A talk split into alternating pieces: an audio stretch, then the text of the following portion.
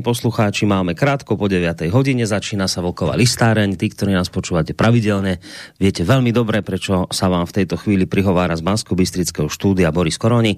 Ak nás teda počúvate 23. novembra, tak nás samozrejme počúvate naživo. Aj napriek tomu, že je to síce naživo, zasiahnuť do tejto relácie nebudete môcť, lebo to je jedna z mála relácií v rádiu Slobodný vysáž, do ktorej sa telefonovať nedá, ani písať maily pretože my vlastne v tejto relácii len vysporiadavame tie maily, ktoré sa nám e, nepodarilo alebo sme nestihli prečítať v hlavnej relácii, ktorou je piatková relácia Hodina Vlka. No a tí, čo ste nás piatok počúvali, veľmi dobre viete, že sme tým mailom veľmi teda nedali. E, nakoniec to skončilo tak, že pri téme, ktorú sme otvorili, sme skončili nakoniec len pri telefonátoch, možno nejaké 3-4 maily som prečítal, ale potom sme sa niekde tak uprostred relácie rozhodli a možno aj skôr, že nakoniec asi to urobíme tak, že už maily čítať nebudeme a že necháme to len na telefonujúcich poslucháčov, ktorí naozaj do konca relácie telefonovali, čo nás potešilo. Ale tým pádom nám tu taká celkom pekná kôpka mailov ostala, ktorá myslím, že na tie dve hodinky nám akurát tak dobre vystačí, ktoré máme teraz pred sebou. No a ako, skôr ako privítam e, samozrejme môjho parťáka tak z hodiny voka, ako aj z listárne, tak len poviem, že my sme v piatok mali tému, uh, lebo tak však teraz sme oslavovali 32. výročie novembra 89, tak sme sa tak pýtali, že, uh, že ako sa vám teda v tej 30-ročnej slobode žije. K tejto téme nás tak trošku inšpiroval náš e, poslucháč Charlie, ktorý žije v Brazílii, je to zahraničný Slovák a on nám to tak navrhol v maili, že možno by bolo dobre otvoriť okolo novembra túto otázku a spýtať sa nielen Slovákov žijúcich na Slovensku alebo obyvateľov Českej republiky, ale povedzme aj tých ľudí žijúcich v zahraničí, že, že ako vlastne to vnímajú po tých rokoch odchodu zo Slovenska, z Českej republiky. Že keby vedeli, čo všetko budú musieť tej slobode obetovať a, a čo všetko tá sloboda a demokracia teda obnáša, tak či by sa rozhodli rovnako. Treba povedať, že e, my sme vlastne touto reláciou tak trošku zopakovali ten scenár, ktorý sme robili asi tak dva mesiace predtým dozadu, kedy sme sa pre zmenu zase pýtali vás, našich poslucháčov, že ako sa vám žilo za socializmu. Vtedy to bola naozaj smršť telefonátov zo zahraničia. Teraz v piatok sa to nedialo, neboli telefonáty zahraničia, zo zahraničia, skôr zo Slovenska, z Českej republiky. Uvidíme, či v mailoch sa to nejako prejaví, že možno aspoň tie teda, možno, možno budú od ľudí žijúcich v zahraničí. Uvidíme. Ideme sa o nich, do nich hneď pustiť, ale ešte teda predtým privítam toho môjho spomínaného parťáka Vlčka.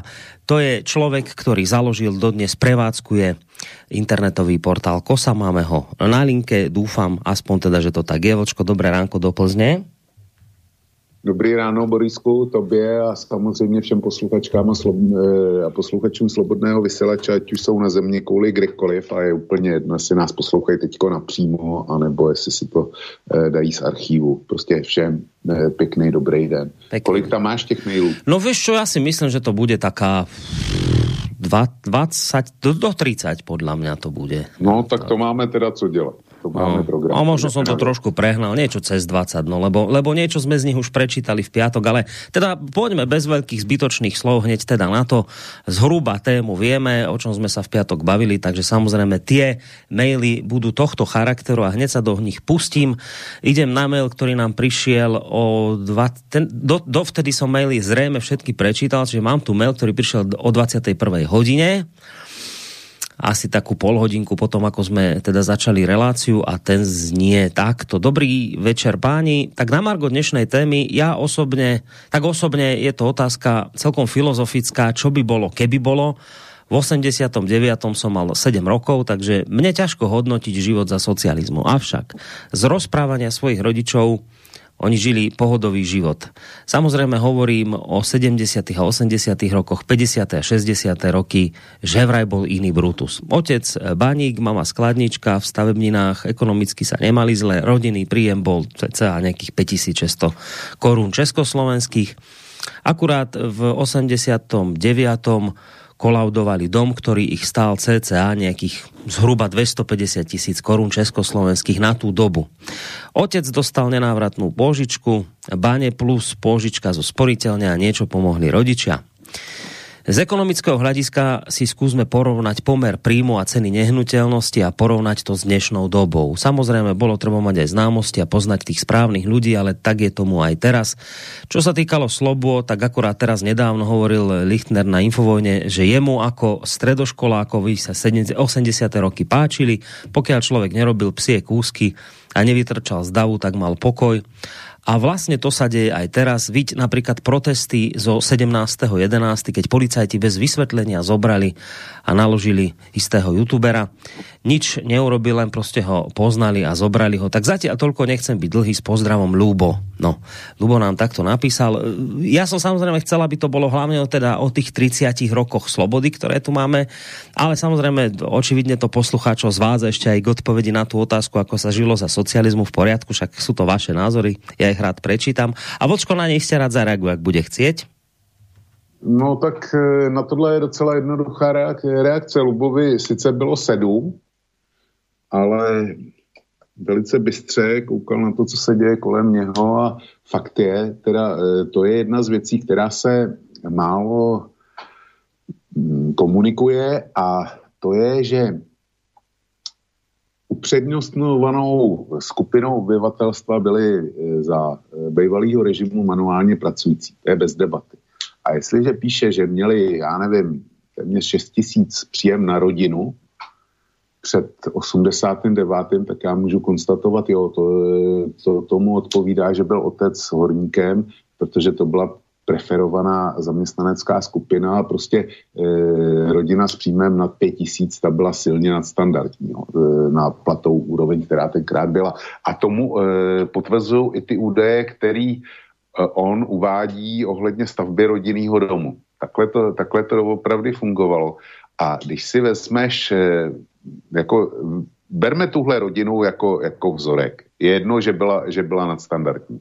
Ale eh, jestliže má 6 tisíc a jestliže ti ten barák stál 250, 250 tisíc, tak když to skrounu na 40, na 240 tisíc, aby se to snáš počítalo, tak to máš e, eh, 40 platů, jestli, jestli dobře počítám, jo.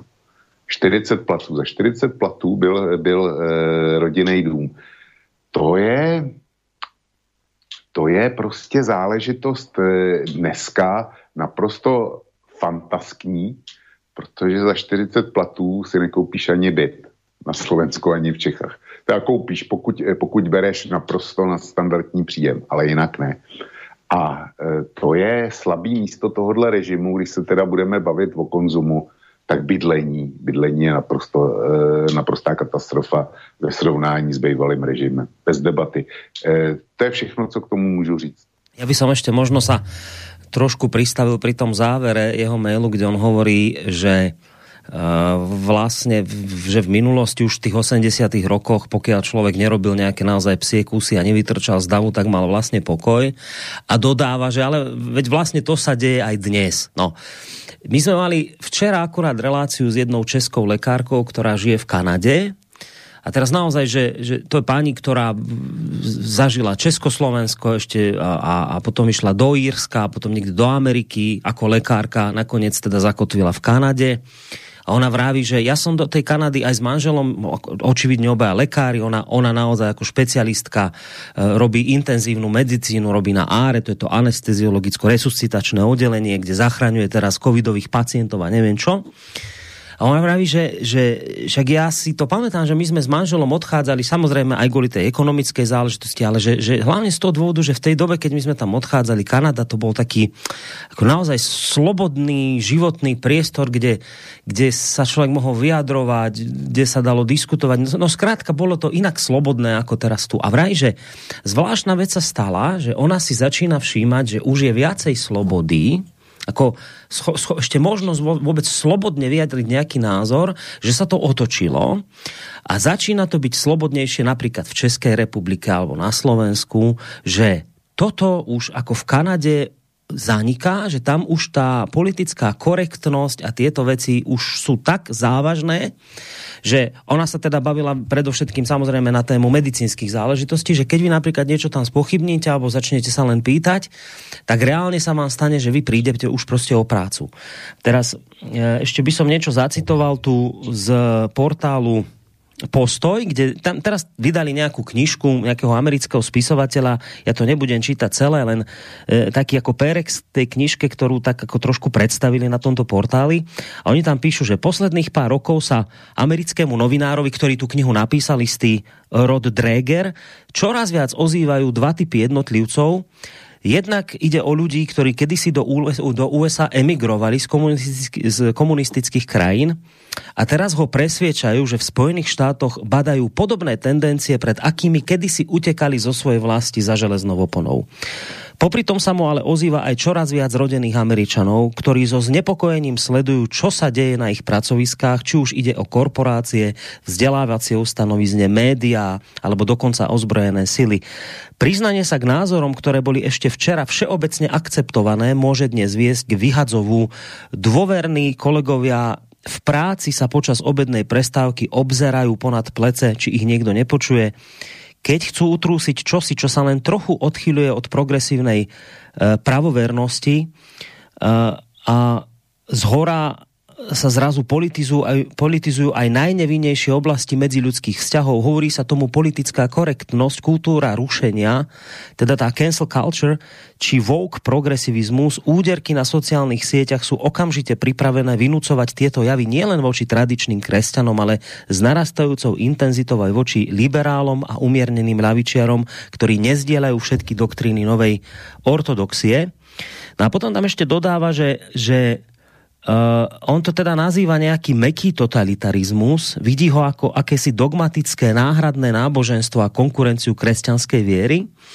A teda tá, táto predstavenie tej knižky končí takým konštatovaním, že v niečom je tento nový totalitarizmus oveľa jemnejší než ten starý komunistický, nepoužíva žiadne gulagy, tajnú políciu ani obušky, skôr vychádza v ústrety potrebe moderného človeka po komforte a konformite, ale v niečom inom je zase nebezpečnejší. Môže sa napríklad ľuďom dostať do hlav a poznať ich najintimnejšie tajomstvá vďaka informačným technológiám, ktorým sme sa úplne vydali na pospas a s ktorými zdieľame celý náš život online.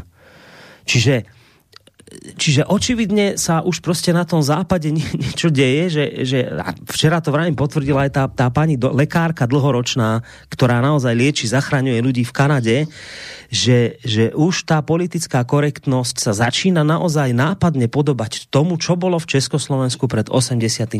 rokom. A ja keď teraz vidím tie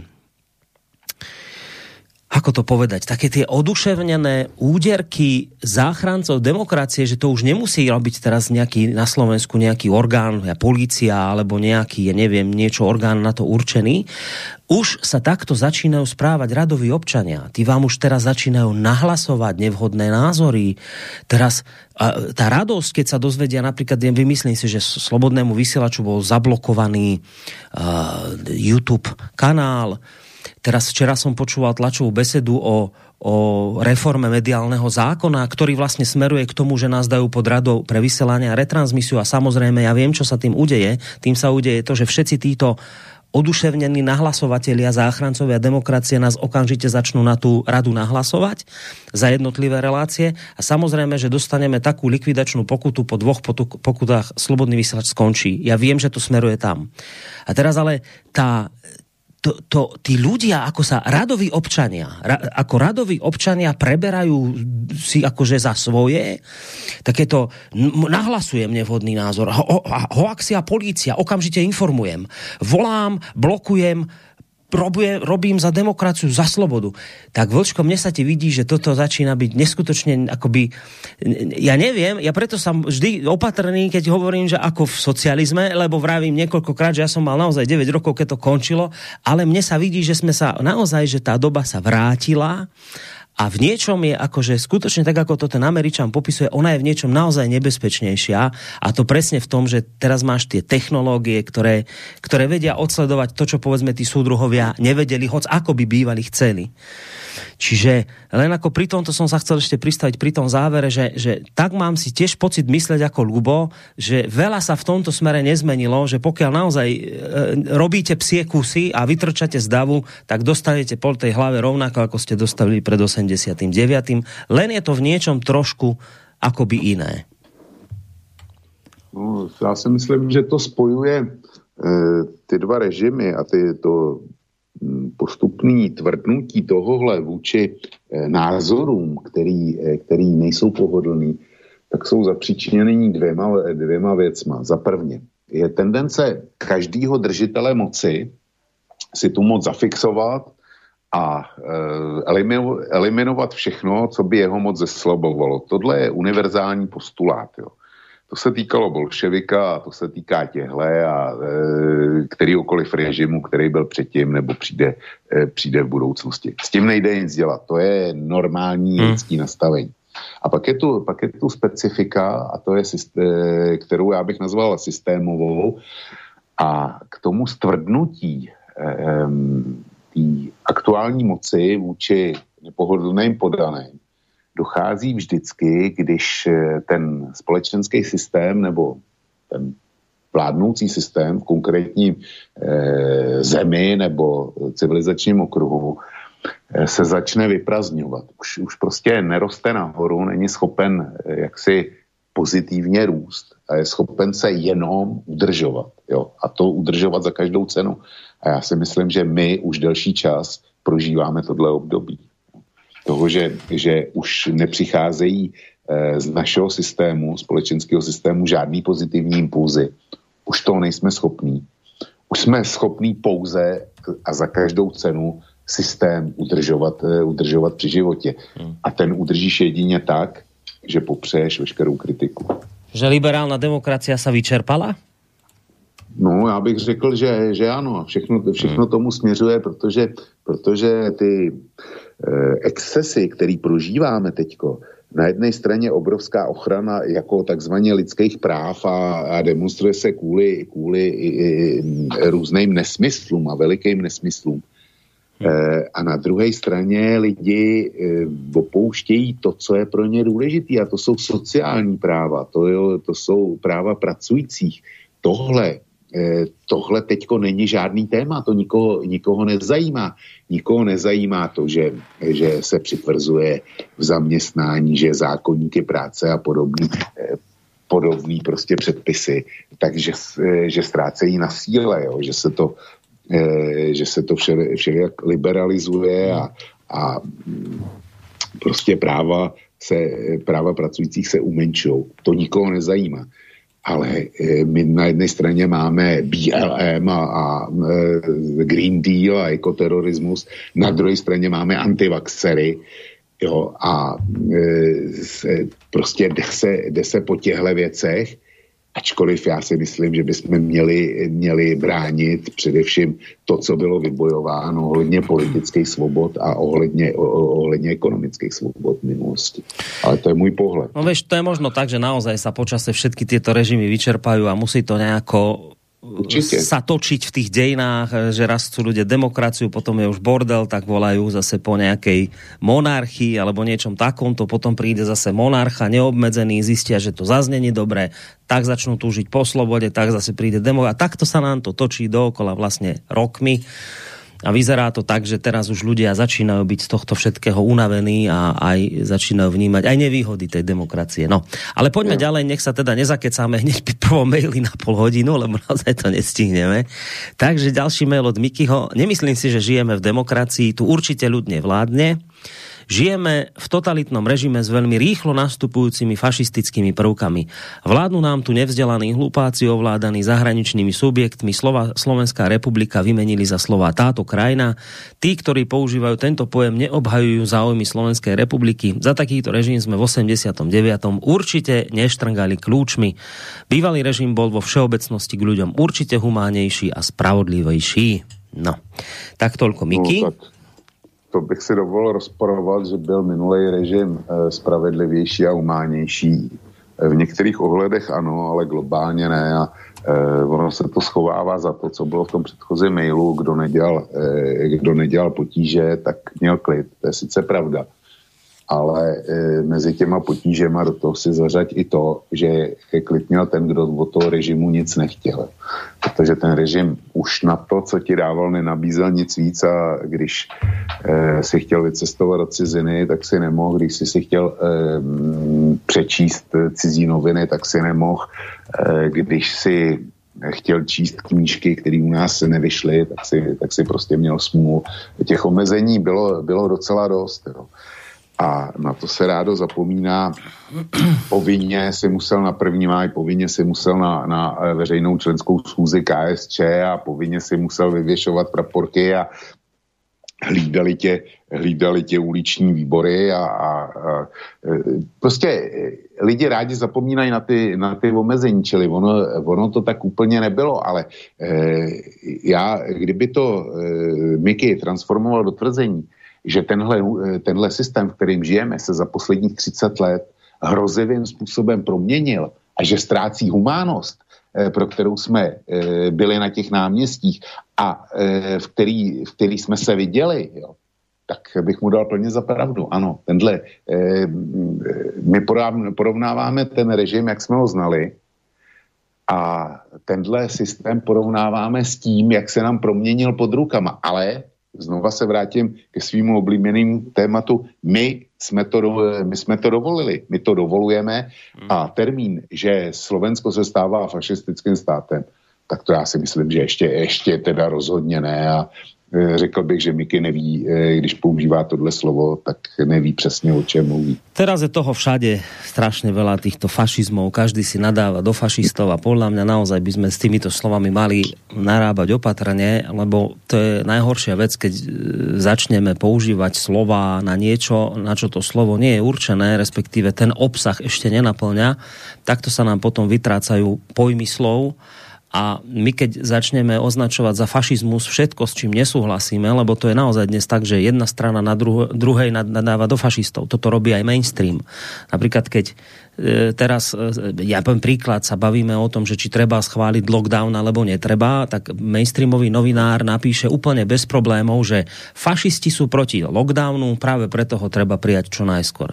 A teraz to je presne to, ale že aj druhá strana šibrinkuje týmto slovom, aj mainstream šibrinkuje týmto slovom a to nie je to dobré, lebo to potom, keď naozaj by vznikol fašizmus, už nikto tomu nebude rozumieť, lebo už budeme fašizmus, za fašizmus považovať všetko, aj čo fašizmom v skutočnosti nie je.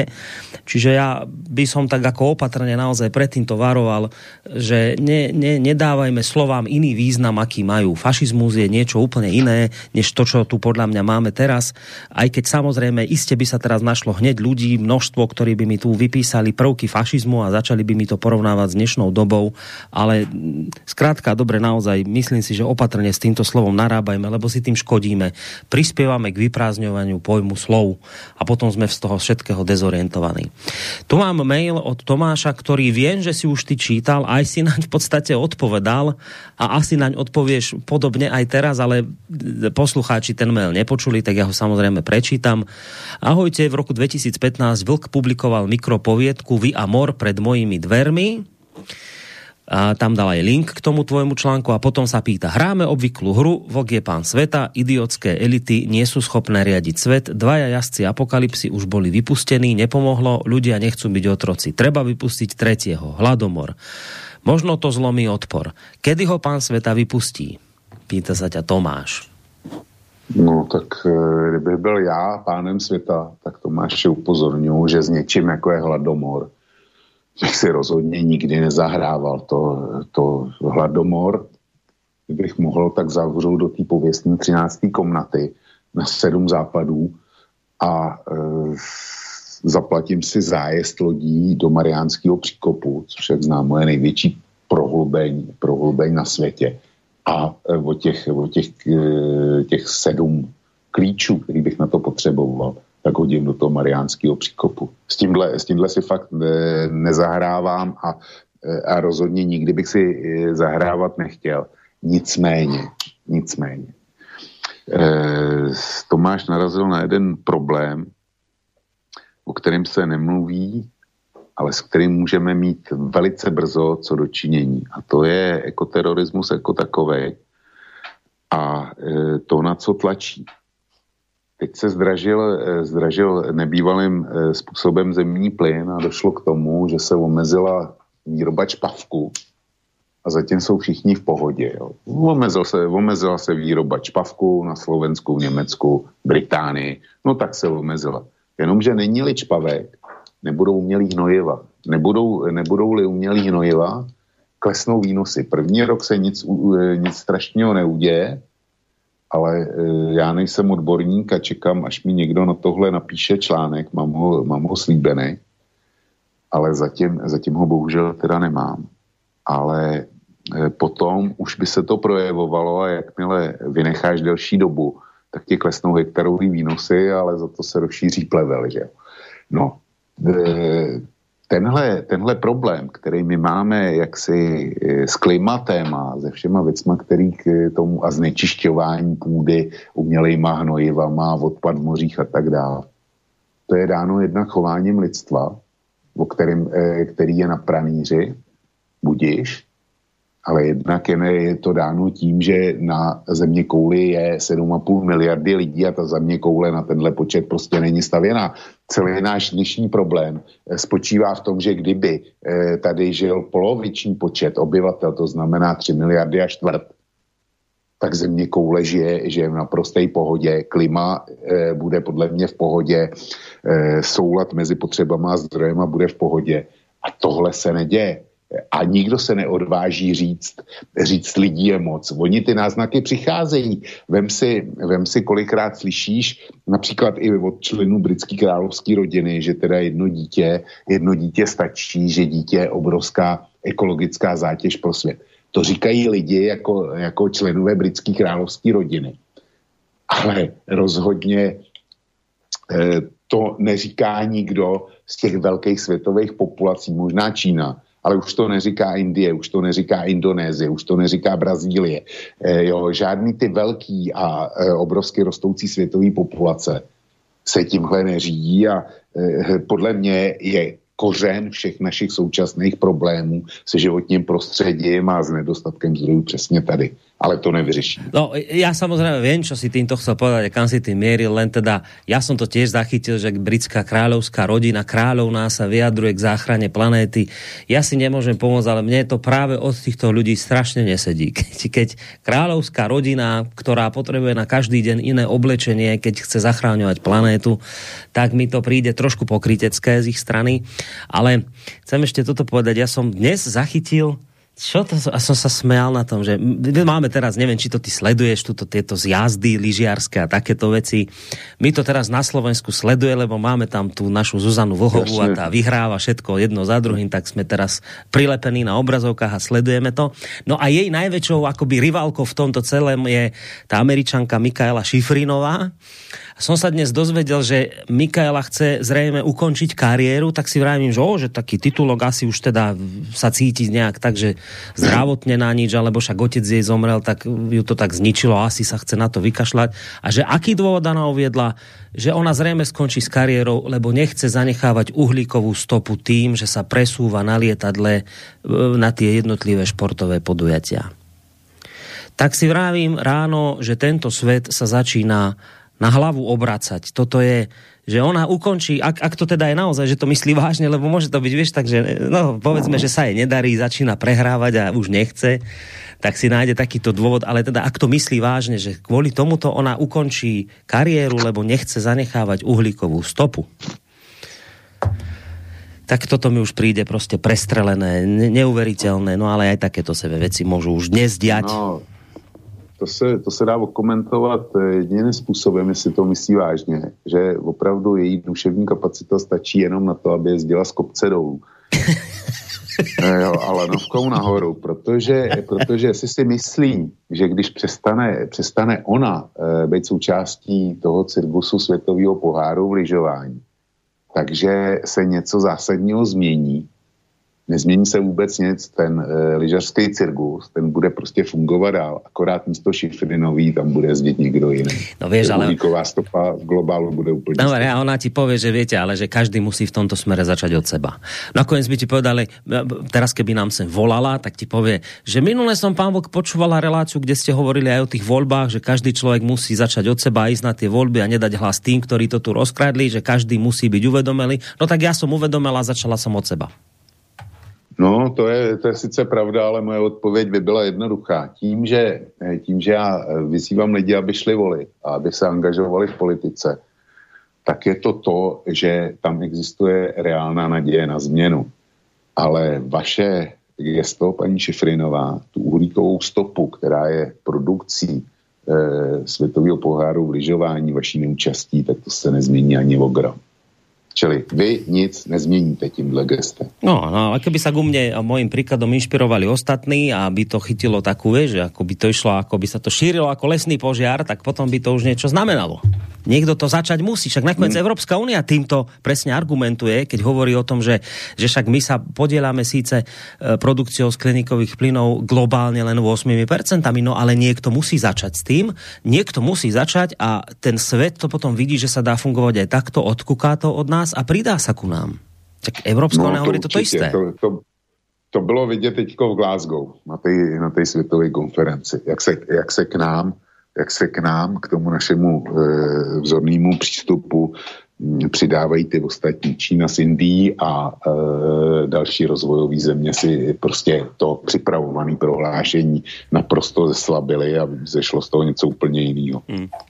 To jsou e, prostě to jsou prostě přání, které s realitou nemají nic společného. A to už nehovoriac o tom, že vodu kážu, víno pijú tí naši pohlavári európsky, keď pani Lajenová letí lietadlom z Bratislavy do Viedne, či naopak, tak ďakujem pekne. Tak od vás teda nechcem počúvať nič o Green Deal, keď vy takto to konáte. E, americký prezident príde, neviem, s kolonou koľkých aut, čiže to je také pokrytecké skrátka. No.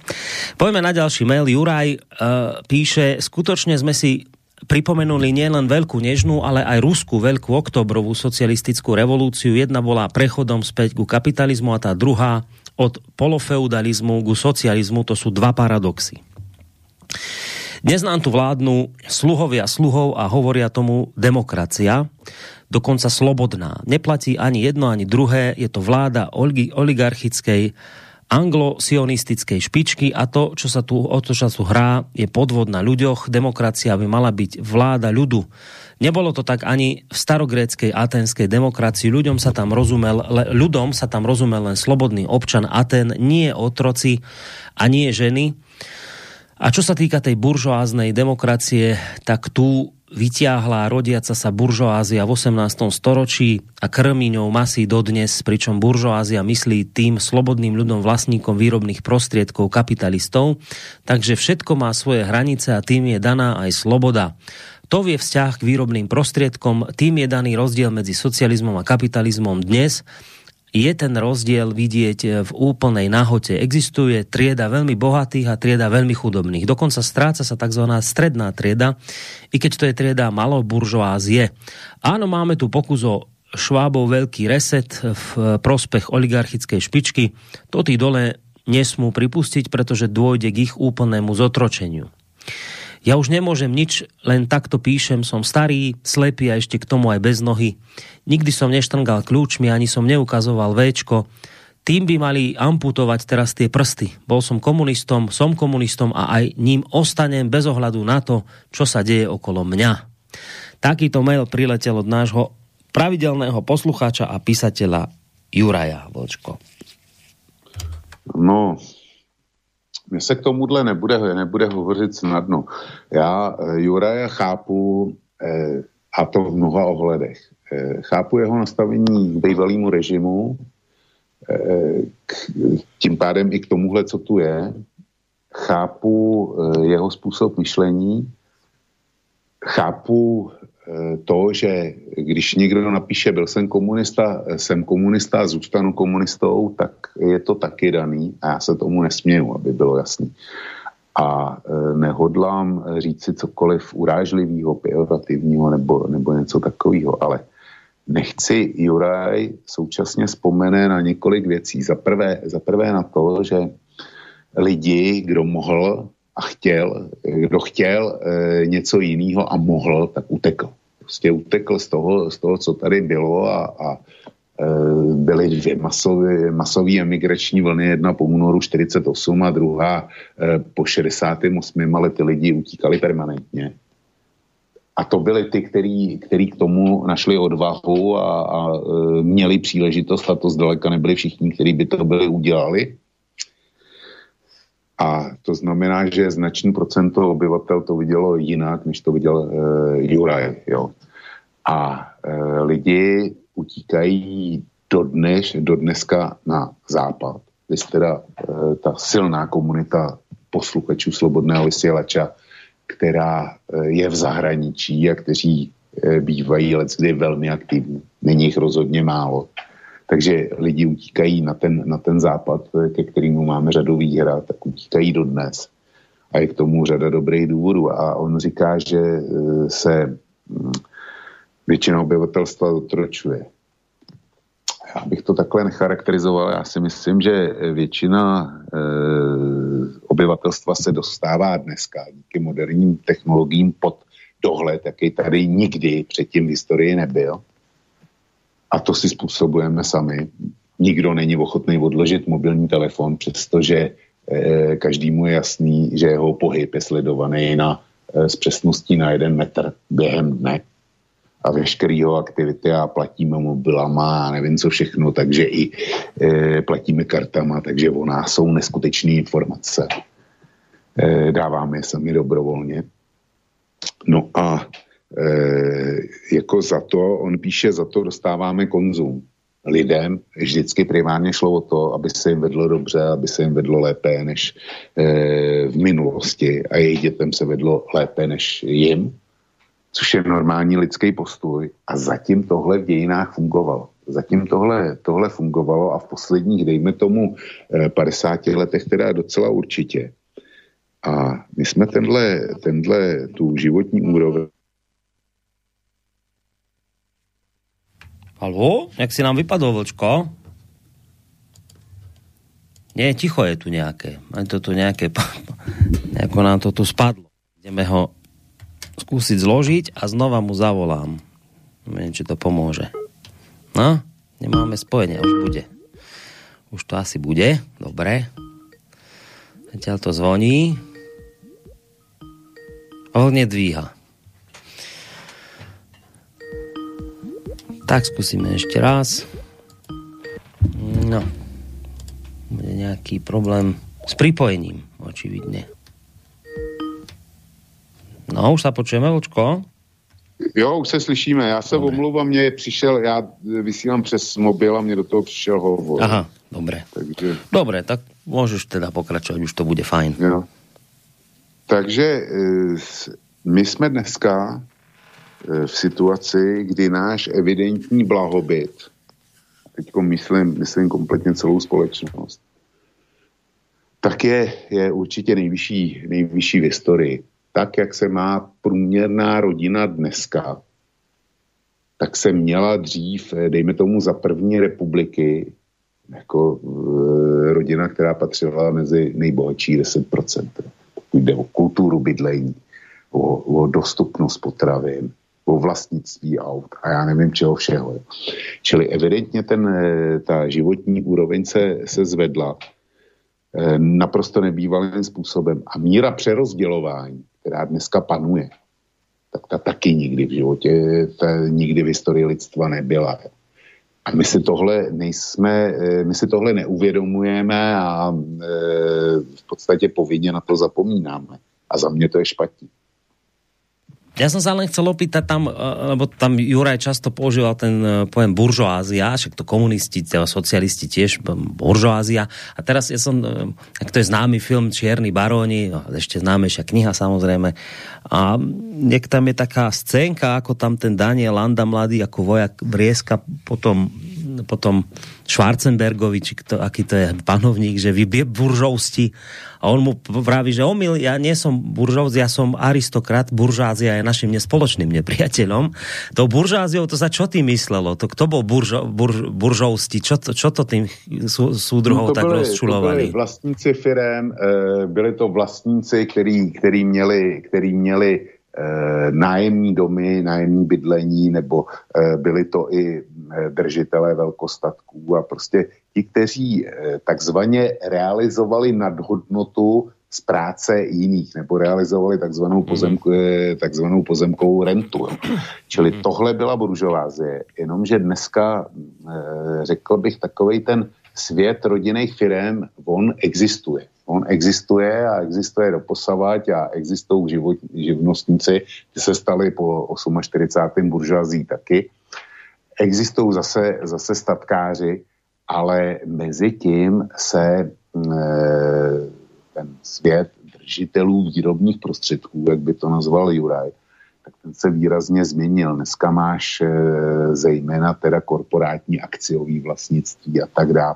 A akciový vlastnictví už je, už je roztříštěný, roztříštěný vlastnictví, protože vem si, když se podíváš na ty, na ty největší hráče, dneska na světě, co jsou, tak eh, samozřejmě jsou to firmy z té americké eh, velký internetové pětky, který mají ve většině svýho, eh, svýho majoritního vlastníka.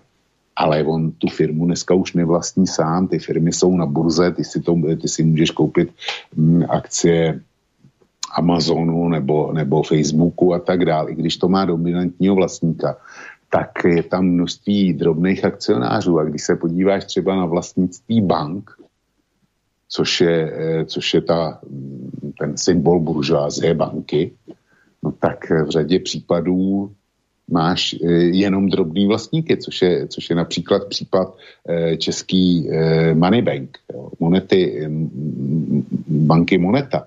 To je, tam se jedná o to, že jí chce koupit PPFK a, a Eh, ta se nemůže shodnout na ceně s drobnými vlastníky.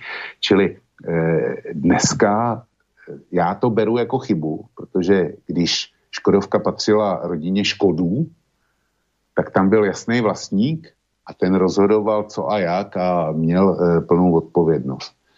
A Škodovka jako taková už neexistuje, ale kdyby existovala, tak by byla na burze, měla by spoustu, spoustu různých vlastníků, byly, bylo by tam pár dominantních, ale spoustu různých vlastníků a vlastně tu firmu by ovládali nájemní manažeři, kteří, k, ať, byť by byli sebelepší, tak tomu nikdy nebudou přistupovat ze stejnou zodpovědností jako, hmm. jako ten vlastník, ten škoda pro mě. Jo. No, a za mě to je chyba. No dobré, a už len taká kratučka podotázka, že a, a, a prečo sa to takto udialo? Že prečo, prečo majiteľ Škody to takto urobil, že nakoniec to predá nejakým ďalším, keď už dáme tento príklad ďalším, ktorí budú sa spode, spolu podielať na tej firme. Alebo inak sa spýtam, prečo by napríklad Slobodný vysielač mal som zrazu vydať nejaké akcie a povedať, že poďte si ich kúpiť a poďte ho spolu vlastniť. A prečo by som to robil? Však mne to nakoniec, mne to skomplikuje rozhodovacie procesy v tomto celom. Zrazu sa nebudeme vedieť na ničom zhodnúť. Čiže prečo sa to takto robí? Za akým účelom? No tak těch důvodů je víc. Nemáš třeba v rodině pokračovatele a už, už jako si vyhořelej, tak jako hledáš, hledáš co s tím. E, pak e, potřebuješ peníze, chceš e, se vrhnout na jiný obor podnikání, řekneš, roz, vysílač už mě nebaví, já si zřídím pekárnu a to budeš potřebovat startovací kapitál, prodáš vysílač.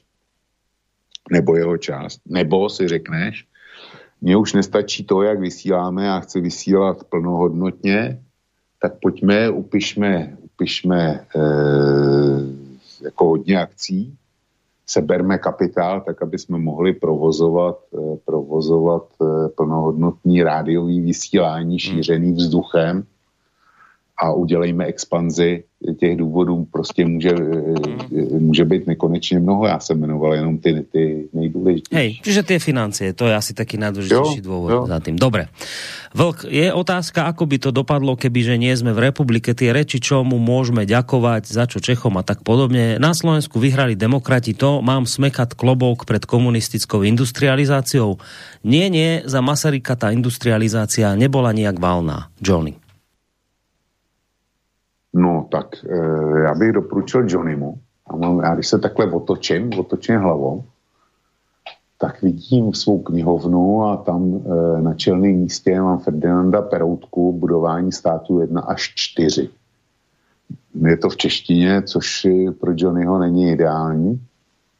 Nicméně vřele bych mu doporučoval, aby si přečetl, někde sehnal přečetl si aspoň první dva díly protože by eh, zjistil, jak to vypadalo na Slovensku eh, v roce 1918. Pokud vím, tak eh, se slovenským jazykem se učilo na jedné jediné střední škole. Jinak nic takového nebylo. A teďko nevím, nevím, kolik bylo základních škol, kde se učilo ve slovenštině, ale střelím číslo, protože už si to nepamatuju, bylo jich asi tak jedna čtvrtina z celkového počtu. Všechno ostatní bylo v maďarštině nebo v Němčině. Jo. Takže to, byla, eh, to, to, to bylo slovenské vzdělání a já to, já to nediskvalifikuju. Nechť na mě nikdo neútočí, že, eh, že na, urážím Slováky a pohrdám jimi. Ne, vy jste udělali obrovský pokrok.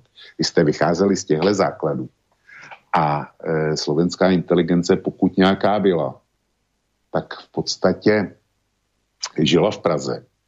A když byl ten e, slovenský sjezd e, v, říjnu, v říjnu 1918, který rozhodoval o připojení, o vytvoření Československa a tak dále, tak mám za to, že já už nevím, kdo to, kdo to napsal z těch vedoucích Slováků, kteří tam byli, ale e, Peroutka ho cituje a říká, že na tom sezdu v Martině, kde bylo asi 50 nebo 70 lidí, takže se sešli v podstatě veškerý činný eh, nebo politicky činný eh, reprezentanti opravdového Slovenska, který byli. Jo. Čili vy jste, vyšli, vy, vy jste vyšli z těchto základů a jestli na něco český národ ve vztahu k vám může být hrdý, tak je to na to, že, eh, že se postaral o to, aby, aby slovenština, slovenský národ nezanikl, aby se z toho, aby v podstatě Slovensko se nedostalo do eh, pozice lužických Srbů v Německu, což je dneska folklorní skupina. A eh, vy jste dostali šanci a tu šanci jste uchopili. Uchopili a nejdřív jste se emancipovali jako řečově, vzdělanostně, národnostně a ta nadstavba ve formě, ve formě ekonomiky, tak ta, ta přicházela pomalejš a přicházela, e, protože e, jako fabriku nikdo nepostaví přes noc. A vy jste navíc byli, e, byli nastavený ještě jinak. E, ekonomika Slovenska, pokud o ní budeme mluvit před rokem 1918, tak byla, e, tak byla orientována směrem sever-jih. Jste prostě patřili do Uher, Patřili jste tam tisíc let a veškeré ty ekonomické vazby byly z jihu na sever a ze severu na jih. A Československo to uspořádání změnilo. Ta změna nebyla bezbolestná. Ta, ta, e, to směřování změnila na orientaci západ-východ a na zpátek. A to všechno stálo obrovské prostředky. To všechno stálo, e, stálo e, množství času a množství úsilí. A vedle toho, aby mohlo dojít k industrializaci Slovenska, tak e, bylo potřeba, aby na Slovensku se zvedla obecná vzdělanost. Protože e, Škodovka postavila třeba, e, třeba svý závody v Dubnici. Jo. A Baťa, Baťa v dnešním partizánském, jestli se, ne, jestli se mm-hmm, dobře pamatuju. No ale tohle všechno, jak ten Baťa, tak ta Škodovka z Dubnice, tak ty potřebovali nějakým způsobem kvalifikovanou, kvali, trošku kvalifikovanou sílu. A e, Baťa to řešil svýma školama, jak, jak to řešila Škodovka na Slovensku, nemám tušení, ale tohle všechno si vyžaduje čas. A pokud mi chce Johnny říct, že industrializace Slovenska proběhla až po druhé světové válce ve velkém a e, jak si e, teprve za komunistů, tak já, já mu dávám za pravdu. Ale ona už tenkrát, e, pak po té druhé světové válce už to bylo snažší vlivem vzdělanosti a celkový intelektuální úrovně u vás. Takže to šlo. A e, taky tenkrát to bylo politický zadání. Politický zadání vypadá jinak než business plán. Za první republiky šlo o business plán a ty motivace byly e, k ekonomickému transferu byly převážně biznisový. Když to za komunistů to bylo, e, to bylo ideologický a politický. Jo. Takže to jsou, to jsou rozdíly a mimochodem pro Johnnyho speciálně. Já jsem ten veliký pokrok Slovenska v 70. a 80. letech zažil a tak jsem ho v pátek komentoval. Takže e, Johnny se vlamuje do, do otevřených dveří. Dobre, ideme rovno ďalej. Po tejto vyčerpávajúcej odpovedi pre, odpovedi pre Johnnyho mail od Láca. Ak dne, teda dovolíte, chcem vám odpovedať na vašu otázku trošku inak. Československá federatívna republika mala na rozdiel od ostatných štátov východného bloku jedinečnú možnosť na vykonanie politicko-spoločenskej zmeny. Táto možnosť sa zakladala na skúsenosti z roku 1968, známa takmer pre všetkých tých, čo môžu dnes odpovedať pod názvom Pražská jar. Chcem teda povedať za seba, že keby sme pred 32 rokmi neboli nadviazali na rok 68, neváhal by som ani minútu, aké by bolo moje rozhodnutie pre socializmus jednoznačne Dubčekov socializmus s ľudskou tvárou.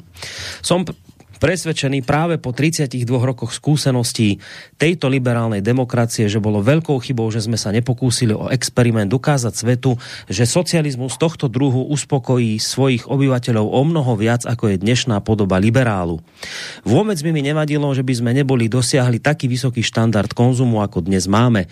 Som presvedčený, že ak by nám západná spoločnosť nebola vykonala niečo podobné ako sovietskému zväzu v roku 1968, uh, niečo podobné ako Sovietský zväz roku 68 a tak v podobe rôznych sankcií, teda boli by ochotní s nami spolupracovať. Som presvedčený, že by sa v pohode nie len zaradili do celosvetového ekonomického systému, že by sme sa zaradili do tohto systému, ale že by im bolo z nás aj dusno. Zaujímalo by ma stanovisko počúvajúcich na túto alternatívu. Tak Láco píše takýto zaujímavý mail. Bolo by, Vlčko, možné udržať socializmus s ľudskou tvárou do dnešných čias? Já si myslím, že ne. Já e, jsem si tím jistý, že ne. A e, bych chci sdělit, že podle mě žádný socialismus s lidskou tváří e, po 89. E, alternativou nebyl. Z velice jednoduchého důvodu. Já nevím, jestli je pamětníkem těch dní nebo ne, ale e, u nás 17. listopadu, kdy teda e, došlo ke změně režimu, tak v té době, v té době už eh, východní blok nebo ten socialistický blok neexistoval. Tehdy vládla komunistická strana už jenom v Sovětském svazu, který se nerozpadl, ten se rozpadl a začal rozpadat až v roce 90. Eh, tehdy vládli komunisti v Sovětském svazu, v Československu a v Rumunsku. My jsme, eh, co je na tom důležitého, že RVHP jako taková, to byla ta naše ekonomická zóna, tak ta se rozpadla. A socialismus prostě bez eh, toho, eh, tý eh, komunistické ekonomické zóny nemohl existovat. Nemohl přežít, protože protože hm, tam existovaly úplně jiný eh, cenový relace, úplně jiný hodnotový relace. Eh, my jsme dostávali tenkrát ze Sovětského svazu Eh, za půl darma ropu, za půl, za půl darma zemní plyn. Platili jsme za to našima výrobkama, který se ale už nedali prodat na západě a tak dál a tak dál. Čili neměli jsme šanci. Zhroutila se ekonomická základna a my a Rumuni jsme vlastně byli poslední, co ještě z toho socialistického bloku zbylo. Čili jestliže neexistovala eh, ekonomická zóna, nemohl přežít eh, socialismus s lidskou tváří. A vrátím se do roku 68. Tenkrát to možný bylo, pokud by, eh, pokud by jsme zůstali členy RVHP a třeba, třeba i Varšavský smlouvy a tak dále. A byl, byl by nám, dejme tomu, Brežněv dovolil, aby jsme tady šli jugoslávskou cestou. Tak takhle by byl bejval ten, ten socialismus s lidskou tváří mohl, mohl e, přežít, ale stejně by byl nepřežil, protože Brežněv to viděl dobře. Já samozřejmě pro mě mm, příjezd vojsk nebo okupace z roku 68 je celoživotní trauma, bez debaty. A vždycky jsem bral Husáka, Bilaka a e, tyhle, e, který, ty, který podepsali zvací dopis a potom řídili normalizaci. Bral jsem je jako vlastně zrádce a beru je tak dál, protože, protože to bylo. Na druhé straně, dneska už jsem tak daleko, že jim klidně přiznám, že oni měli pravdu. Oni říkali, kdyby jsme to byli, ne, včetně teda Brežněva, kdyby jsme to byli nechali, eh, nechali tomu volný průběh, tak by eh, bylo, došlo k tomu, že ten takzvaný socialismus, ten, eh, nemluvme o lidské tváři, ale ty prvky toho socialismu by byly stále a stále okrajovaný salámovou metodou, až by to bylo zaniklo. A Borisku, když se podíváš na to, co je, eh, co je jaksi temnou stránkou toho polistopadového vývoje a co většina z nás vnímá jako jednu velkou bolest, a to je rozdělení společného státu, tak já si myslím, že k tomu by bylo došlo, došlo daleko dřív. Dejme tomu během deseti let, ne během dvou let, jako se nám to stalo po převratu, ale, ale během deseti let by prostě ty národnostní rozpory byly vyplynuly na povrch a, a bylo by došlo k dělení, dělení státu za mě dneska. Ten důvod, e, ta okupace Československa ze strany e, Sovětů je nám podáváno jako zločin, který měl udržet pohromadě jejich mocenskou sféru. Na jednu stranu to tak, to tak doopravdy je, ale na druhou stranu je pravda, co říkal třeba vrchní ideolog eh, komunistické strany Sovětského svazu v té době Michail, Michail Suslov, že to byla především demontáž společenského systému a že to oni nemohli, nemohli připustit. Jo. Takže já to vidím takhle. Nehovoriac o tom, že ako tam píše poslucháč, že mne by nevadilo, že by sme neboli dosiahli taký vysoký štandard konzumu, ako dnes máme. No vám nie možno, ale veľa ľuďom áno. Viete, že to, to je ďalšia tá vec, že tie trblietky prostě pre ľudí mnohých veľa znamenajú. Máme rôzne nastavených ľudí v spoločnosti a niektorí to prostě potrebujú, niektorí chcú tento štandard mať a na tomto by sa to bolo bývalo rozbíjalo, preto dnes prostě mnohí hovoria, že je dobrá doba pre nich, pretože jednoducho tie trblietky dnes môžu mať a tí úspešní ich aj reálne majú. No, takže na tomto by sa to podľa mňa bolo bývalo tiež ďalej rozbíjalo.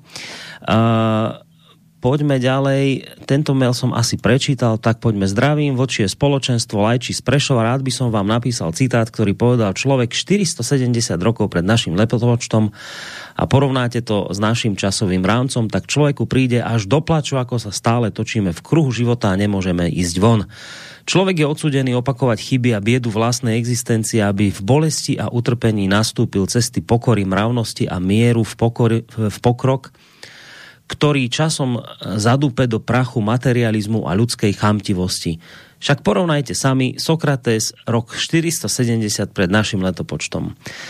Demokratické zriadenie doplatí na to, že bude chcieť vyhovieť všetkým, chudobní budú chcieť kus majetku bohatých a demokracia im to dá, mladí budú chcieť práva starých, ženy budú chcieť práva mužov a cudzinci budú chcieť práva občanov a demokracia im to dá. Zločinci budú chcieť obsadiť verejné funkcie a demokracia im to umožní. A až zločinci demokraciu ovládnu, pretože zločinci sú od prírody po postoch moci, e, akože bažiaci, vznikne tým tyrania horšia, ako dokáže najhoršia monarchia alebo oligarchia. Demokracia je vláda vzdelanej, múdrej, chápavej spoločnosti, ktorou jadro je morálka a viera v spravodlivosť. Hodiny sveta odbijajú koniec éry spravodlivosti a morálky, ktorá tak pevne zdobila našu civilizáciu. Ešte na záver, ako to hovoril Tomáš Garik Masaryk, Ak má naša demokracia nedostatky, tak odstraňujme nedostatky, ale neodstraňujme demokraciu. Buďte zdraví, priatelia, Boh s nami, píše Lajči. No, tak uh, já Lajčiho mám hrozně rád a těším se na každý jeho mail. Musím se mu omluvit, já jsem mu slíbil, že jeden jeho článek vydám uh, minulý pátek. Bohužel, bohužel uh, přišla aktualita, takže jsem to odsunul, od, odsunul o týden, ale Lajči vyjde, vyjde tenhle týden. Jako na každý pán. A byl bych docela rád, kdyby si mi poslal eh, na můj mail tohle, co si poslal do slobodného vysílače. A já to velice rád vydám na kose jako samostatný článek. To jako si to, za mě si to schrnul naprosto dokonale a díky za to. Potom ešte písal Lamiko, e, teda Láco opäť, ale v podstate som mu už na tú otázku odpovedal, keď sa pýta, myslíš, že keby sme boli v 90. roku pokračovali v socializme, že by sa bol natoľko rozvíjal nacionalizmus, aby sa štát rozdelil? No v podstate si mu na to už odpovedal, že e, by k deleniu došlo podľa teba tak či onak. No, kdyby, kdyby byl zůstal socialismus toho, e, toho typu, jaký jsme měli do roku 89, tak si myslím, že by se společný stát e, byl mohl udržet, ale rozhodně ne, e, pokud by zavládal socialismus s lidskou tváří. No, máme tu prvého zahraničného Slováka a s jeho mailom. E, k Charlieho otázke odpoviem jednoznačne áno, ale nebudem klamať, ak sa nepriznám aj k pocitu smútku a to kvôli dvom pre mňa veľmi podstatným témam. Prvou témou je čo sa stalo s priateľmi, s krajinou, ktorú pokladala vtedajšia západná Európa za top vtedajšej východnej Európy. Po niektorí pokladali vtedajšiu Československú socialistickú republiku za vyspelejšiu ako východné Nemecko. Dnes na Slovensko pozerá EÚ ako na liaheň pre, pre top odborníkov, niečo podobné ako keď druholigová ZPA, závody priemyselnej automobilizácie, preš, automatizácie Prešov. V ľadovom hokeji bola liaheň špičkových hráčov, hlavne pre východoslovenské železiarne Košice. V skratke povedané, druhá liga vychovala majstrov sveta a hráčov zámorskej hokejovej ligy a to všetko bez starých trénerských šaškov zo zámoria. Druhova dosť brutálnou témou pre každého, kto sa rozhodol žiť mimo vlast, je zanechanie najbližších. Patrí to jednoducho k tomuto rozhodnutiu. Rozlúčim sa netradične textom Jirku Schellingera, ktorý ostane jednoznačne naj-naj československej rokovej hudby. Mám hodne ísť a šetriť pohybem, zdraví mám též mírne podlomené, plzeňský lék, zlou nemoc vyžené. Podľa pozdravov, veľa pozdravov do Banskej Bystrice, takisto do Plzne a všetkým fandom Slobodného vysielača na celom svete z okolia Stuttgartu posiela Julo. Taký pekný mail. Ja zdravím Jula, bezvadný mail a potěšil mě, potěšil mě a souhlasím s ním eh, v podstatě eh, ve všech jeho výrocích. ďalej sa posuňme. Ľubo píše, o 17.11. o nádejách a realite bolo už porozprávané mnoho a mnohokrát. Áno, je to dôležité pripomínať, hoci názory ľudí nie sú až tak smerodajné, lebo funguje spomienkový optimizmus, ktorý porovnanie skresľuje. Správne by bolo porovnávať surové čísla. Tam by sa ukázalo reálnejšie, či sa dnes žije lepšie ako pred prevratom. Ale s, dvo- s tromi výkričníkmi. Dnes a tým myslím dnes 19.11.2021 nás trápi viac iná vec. Vlastne väčšinu z nás. Niektorých ako vlk, alebo možno ani Boris, ako možno nechtiac, zdá sa kolaborujúcich s globálnou vakcinačnou mafiou to zrejme netrápi. Prepačte mi úprimnosť, ale takto bohužiaľ vidím. O čo ide? O to, že dnes sa koleso dejín otočilo a do Európy sa znova vrátil reálny fašizmus, skutočný fašizmus, aký postupne nastupoval pred skoro 90 rokmi, teda pred veľkou vojnou v Nemecku. V Rakúsku rodisku Hitlera sa chystá ako v prvom štáte v Európe a asi aj na svete povinné očkovanie. V skutočnosti genetická manipulácia ľudí a je veľká obava, že to spustí reťazovú reakciu a my Česi a Slováci sme prví na rane. Nezaočkovaní budú perzekovaní a zaradení medzi podľudí ako vtedy nepriatelia nacizmu a neskôr Židia. Segregácia, apartheid, možno aj koncentráky v niektorých štátoch ich už budujú. Ak budú obyvatelia odvážni, dôjde k občianskej vojne, ak nie, čaká nás život horší ako v Orwellovom románe 1984 a staneme sa totálnymi otrokmi v digitálnej globálnej totalite, aká nemá v ľudskej histórii obdobu a ak sa naplnia indície vyplývajúce z histórie s koreňou nacistickej eugeniky pôvodom z USA, chystá, nás peklo, chystá sa na nás peklo na zemi, ktoré jedným z nástrojov sú ktorého jedným z nástrojov sú tieto tzv. vakcíny proti covidu, ktoré v skutočnosti ho šíria. Viď napríklad Gibraltar. Slobodný vysielač je super rádio, ale je to pomalý, zaspatý medveď, nedokáže rýchlo reagovať na stále rýchlejšie zmeny, ktoré nás dnes ohrozujú. Škoda, pán Boh nám všetkým pomáhaj. A to už nespomínam situáciu na poľsko-bieloruských hraniciach a odpaľovacie rampy pre strely s krátkým doletom pre začatie horúcej vojny proti Rusku, ktoré sa pohraničníci dnes snažia silou mocou utajiť pred novinármi, ktorí tam prišli kvôli migrantom. Ak sa toto spustí, bude skutočný Armagedon. Vďaka nemu veľa k nemu nechýba. Lubo. No, tak takýto mail. Podle mě je tohle, tohle klasická poplašná zpráva. E, je to je to antivaxer, je to vaxerská propaganda. Jo. E, Lubo chce tvrdit, že, nebo Lubo v podstatě tvrdí, že COVID není. Pokud COVID je, takže to je naprosto banální onemocnění e, typu, typu chřipka nebo rýmička a že e, dělat proti covidu opatření, očkovat, ať navrhne, ať navrhne něco jiného. Ať se podívá na rozpočet Slovenska, jaký rány utrpěl e, při covidu, a z čeho to chce zaplatit. Co nabízí, eh, jaký řešení on nabízí místo očkování. Já, já žádný jiný nevidím. Prostě buď lockdown, anebo očkování, anebo dneska možná, možná obojí. Jo. E, od toho očkování jsme si, a já se k tomu přiznávám, jsme si slibovali daleko víc, než reálně poskytuje. To je, to je potřeba říct. E, ukazuje se, že ochrana doba při podání vakcíny expiruje daleko rychleji, než, než, kdokoliv, eh, než kdokoliv čekal. To je pravda, ale říkat, že to je, že to je um, záměrná genocida, že to je prostě fašismus a tak dále. Ne. My si prostě nemůžeme další lockdowny dovolit.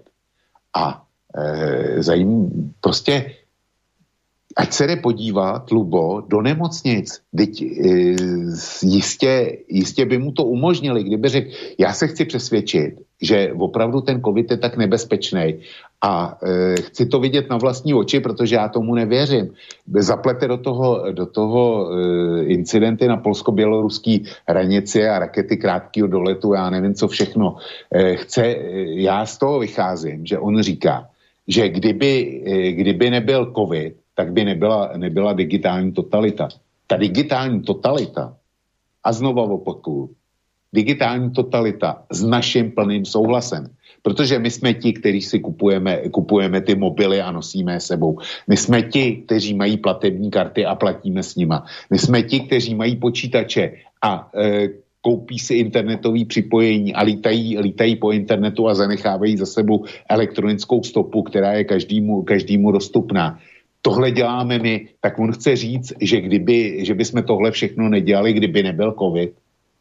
Já, já tenhle, já prostě vím, že lidi s tímhle nastavením jsou, já s nima bytostně nesouhlasím a, a nikdy souhlasit nebudu. Je mi líto, ale, ale jinak se k tomu postavit nemůžu. No, já samozřejmě poviem za seba, alebo bol som v tom maili spomenutý a ja ako ten, ktorý, čo tam bolo, že že možno nechtiac kolaborujem s globálnou vakcinačnou mafiou a zrejme ma to netrápi, tak poviem za seba, že ja by som teda nepoužil takýto tvrdý slovník, aký používa náš poslucháč a, a naozaj by som už aj z dôvodov, ktoré som to vysvetľoval, šetril rečami o fašizme. Na druhej strane by som ale neobviňoval Luba z toho, že ja neviem, že nevidí COVID alebo že ho popiera. Nemyslím si, že to tak je. Napríklad včera sme tu mali tú lekárku z Kanady, ktorú som spomínal, ktorá robí na áre a hovorí, že áno, sú miesta u nás v Kanade, v rôznych nemocniciach, kde máme napríklad na takýchto oddeleniach uh, už ľudí, uh, napríklad z desiatich piatich, ktorí sú plne očkovaní a ležia na tých prístrojoch. je fakt, že táto, tieto očkovacie látky nepriniesli benefit taký, ako sa o tom skrátka rozprávalo. A teraz problém je, v čom ona hovorí. Ona nepopiera E, výhody vakcín, dokonca hovorí o tom, a naznačila, že sama je očkovaná, ale ona hovorí, je zvláštne a toto nám proste v tej našej medicínskej oblasti veľmi vadí, jednak, že človek, ktorý kladie otázky, začínajú sa mu vyhrážať vyhadzovom z práce. A tie otázky sú relevantné. Napríklad otázka, Nebolo by lepšie začať uvažovať o tom, že by sme mali začať používať vakcíny na tej báze, ako boli používané v minulosti a nie ísť cestou MR, tém, ich, ich mRNA vakcín, pretože jednoducho nemajú tie benefity, ktoré sme od toho očakávali. Takáto otázka, ktorá je naozaj prísne medicínska odborná, sa nemôže ani len otvoriť. A takto pokračovala ďalej v iných proste príkladoch toho, že sa zastavila diskusia už sa nemôže diskutovať skrátka o tom, že či je nastúpený trend najlepší. A vraví, ja tu vidím veľký problém, pretože ak sa trestá už len to, že chcem o tom s niekým diskutovať a hľadať lepšie riešenia, tak je to proste problém. Ja poviem za seba, ja som bol, bolo to počas prvej vlny. Mal malého psíka, labradora, mal nejaký problém s okom, išiel som e, za zverolekárom. To bola prvá vlna a nejako prišla debata na koronavírus a on mi v tej dobe pre, po, počas prvej vlny hovorí, áno, my sme sa tiež snažili ako zverolekári v minulosti liečiť koronavírusy u, u zvierat tým, že sme ich začali vakcinovať, potom sme ho od toho upustili, pretože sa ukázalo, že tá vakcína má veľmi krátku dobu kedy vás chráni pred koronavírusom. Takže sa skrátka od toho upustilo. Toto mi hovoril počas prvej vlny, v čase, keď tu bola najväčšia eufória z toho, že všetci budete chránení na 90% a neviem čo, a neviem čo, a neviem čo. Odtedy sa samozrejme doba zásadne zmenila, už sa hovorí o potrebe štvrtej dávky boostero. A teraz je legitímna otázka diskutovať napríklad o tom, že a tá štvrtá dávka a piata a šiesta, neviem koľko ich bude, ako sa to ako sa to odrazí na imunite? Čo to spraví s imunitou človeka? A teraz, pointa je táto, čo hovorila tá doktorka z tej Kanady. Nesmie sa diskutovať. Jednoducho v, v, v odborných kruhoch sa už tieto debaty nenosia. Ako keď ich otvoríte, keď s tým začnete, keď napríklad začnete hovoriť, počúvate, a, a čo keby sme začali rozmýšľať takto? Buď teda skúsme zmeniť vakcíny, ak tie mRNA neprinášajú ten efekt, ktorý sme od toho očakávali, neskúsime sa vrátiť k tým pôvodným vakcínám, aké sme používali pri iných chorobách, alebo, alebo čo keby sme sa začali baviť o tom, že poďme liečiť COVID v úvodných fázach ochorenia, nájsť spôsob, ako zabezpečiť to, aby sa nám tí pacienti do tej nemocnice nedostávali. A teraz všetko toto sú dnes otázky, ktoré v Kanade nemôžete klásť, pretože príde trest. Keď tieto otázky otvárate, tak sa z vás stáva podivné individuum, ktoré zrejme je antivaxer. Hej? Čiže na jednej strane to podľa mňa preháňajú poslucháči ako Lubo, ktorí šibrinkujú slovami o fašizme a každý, kto nemá ich názor, tak automaticky ho obvinia z kolaborácie s režimom fašistickým, čo je, čo je strelené. Na druhej strane mne príde rovnako strelené to, keď niekto obhajuje to, že vytýčili sme si cieľ očkovanie, budeme mať preočkovanú spoločnosť ako niekde v, v Gibraltáre, či kde na 99% tam je každý dospelý človek zaočkovaný a napriek tomu sa to šíri. A my sme, aj včera to hovorila tá kanadská lekárka, viete, nebezpečné je to, že keď vy takto preočkujete spoločnosť, tak ona môže, tá preočkovaná spoločnosť, naozaj vytvárať nové a nové mutácie, navyše oveľa nebezpečnejšie, ktoré potom, ak niekto dostane dieťa neočkované, tak ho to môže zabiť. A to sú zase legitímne otázky, ktoré ale nesmieš klásť, pretože jednoducho ťa to, môže ťa to ako vedca, ako lekára zdiskreditovať v práci, ktorú robíš. A ukončím to týmto. Ja som po relácii Trikolóra dostal niekoľko mailov od poslucháčov, niektorých, neboli to záplavy mailov, bolo to pár mailov, ktoré by som zrátal na ruke, na jednej ruke. A a čítal som tam maily v zmysle, prečo máme ďalej podporovať vysielač, keď vy vysielate takéto veci, to si môžem zapnúť mainstream ja vám poviem len jednu vec, čo vám hovorím vždy. Kým slobodný vysielač bude slobodným vysielačom, tak tu budete počúvať aj také názory, aké má vlk, lebo on má právo na to vidieť tieto veci tak, ako ich vidí a vy máte právo vidieť ich po svojom. A V čom je rozdiel medzi mainstreamom, ktorý mi tu dávate za príklad a slobodným vysielačom? Napríklad v tom, že keď nesúhlasíte zúfalo s vlkom, tak mu môžete napísať takéto maily, tak mu môžete do relácie zavolať a môžete s ním zúfalo nesúhlasiť a argumentovať a presviečať ho. V mainstreame toto urobiť nemôžete. Mainstream vám povie, ako to je a vy si to môžete akurát tak vypočuť alebo nevypočuť, vypnúť alebo zapnúť. Tu môžete s vlkom diskutovať, môžete ho presviečať, môžete s ním nesúhlasiť, môžete s ním súhlasiť, môžete čokoľvek. Slobodný vysielač je preto slobodný vysielač a slobodným vysielačom ostane, že sa tu budú slobodne šíriť rôzne názory. Aj tie, s ktorými hlboko súhlasíte, aj tie, s ktorými hlboko nesúhlasíte. Verím, že to ste schopní pochopiť a tí, ktorí to schopní pochopiť nie ste a nechcete, tak hovorím, že dnes už existujú médiá, rádia, aj, asi aj televízie, ktoré vám povedia to, čo chcete počuť. Ak potrebujete silou mocou byť v bublinke, ktorá vám nič nenaruší, už máte médiá, ktoré vám toto poskytnú. Slobodný vysielač toto neposkytuje, pretože toto je slobodný priestor, kde sa môže diskutovať a bude sa diskutovať ďalej. Bodka. Ideme na ďalší mailočko? Jo. Lukáš. Dobrý deň, pánové. Dali ste ťažké téma, dovolte pohľad, ktorý patrne nikde nezazní. Vy si totiž tú otázku kladete pouze pro predel období socializmus demokracie, ale dovedete si klásť i pro iná období predel pred únorom 48, po únoru 48.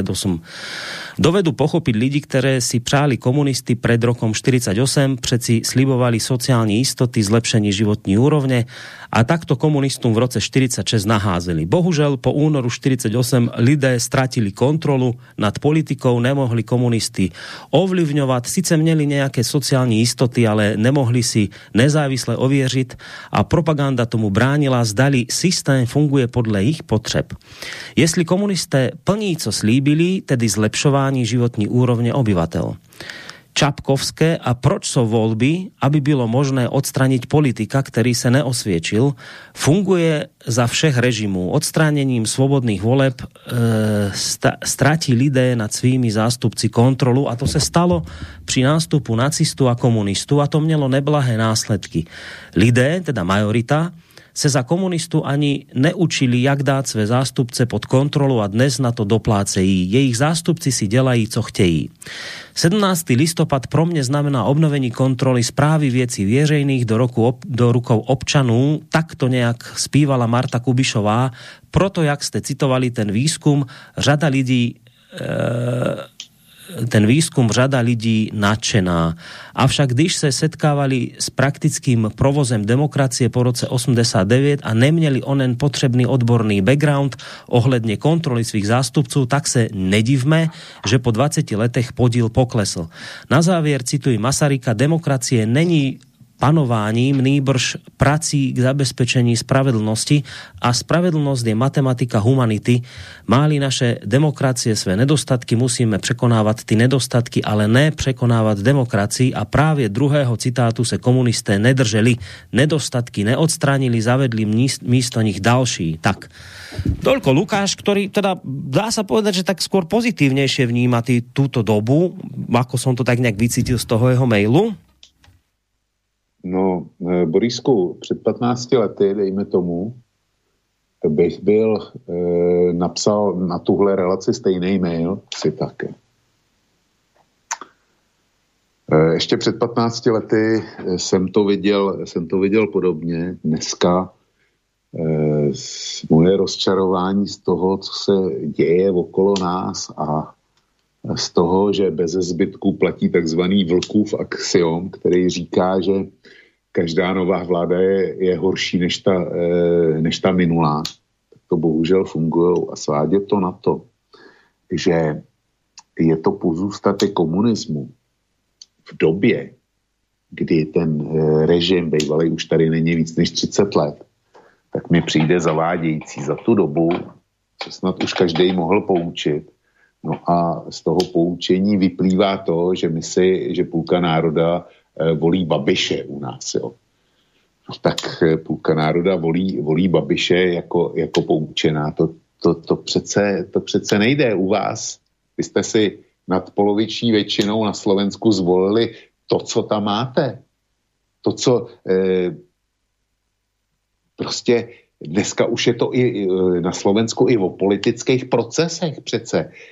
Vždyť na to poslední trikolora ne, ale ty, ty dvě trikolory předtím, ty byly na tohle téma. To, co, to, co přináší Roman jako detaily, které nejsou veřejně, veřejně mm, publikovaný, Eh, na mainstreamu, no tak to je jedna hrůza. To, to, to pomálu začíná opravdu nabírat formu 50. let a všichni dělají, že je to tak normálně, nebo teda ti takzvaní měnkotvorní u vás dělají, že je, to, že je to tak normální, že to, co vyvádí Lipšis a to jeho speciální vyšetřovací komando na NAKA, no to přece nemá e, s právem, e, s trestním zákonníkem, eh, s předpisama, jak se vede vyšetřování, jaký práva mají ti, kteří nějakým způsobem jsou obviněný nebo ještě ani neobviněný.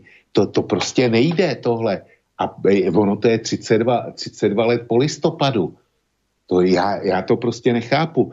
Jak říkám, před 15 lety bych byl argumentoval eh, podobně jako, jako tenhle náš posluchač. Ale dneska už ne. Dneska jsme se posunuli někam, kde jsme nikdy bejt, nikdy bejt neměli.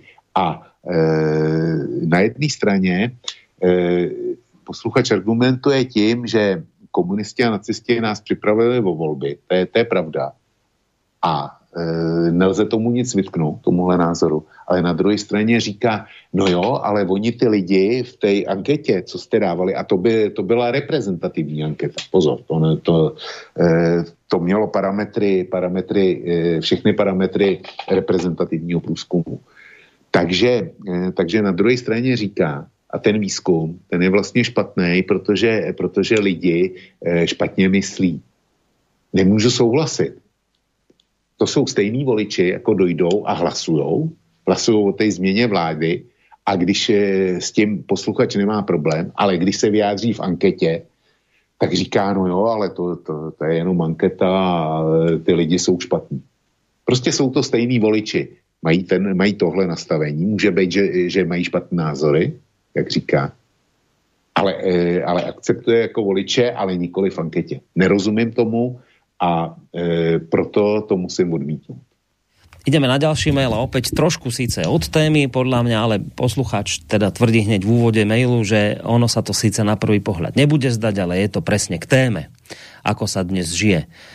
Andrej píše, stále sa spomína zvyšujúca sa agresivita antivaxerov, ale ani slovko som nepočul o agresivite, za akou sú ľudia tlačení do nezmyselného kontraproduktívneho očkovania. Vlk včera spomenul, že ani po dvoch dávkach nemá protilátky oproti normálnej reakcii, že to nefunguje, že sa chce očkovať tretíkrát. Je to jeho vec, kto chce kam, ale nech si nech to ich očkovanie nevnúcujú zodpovedným ľuďom, ktorí si nechcú organizmu zasviniť tou látkou, za ktorú nikto neberie zodpovednosť a evidentne nechráni pred covidom.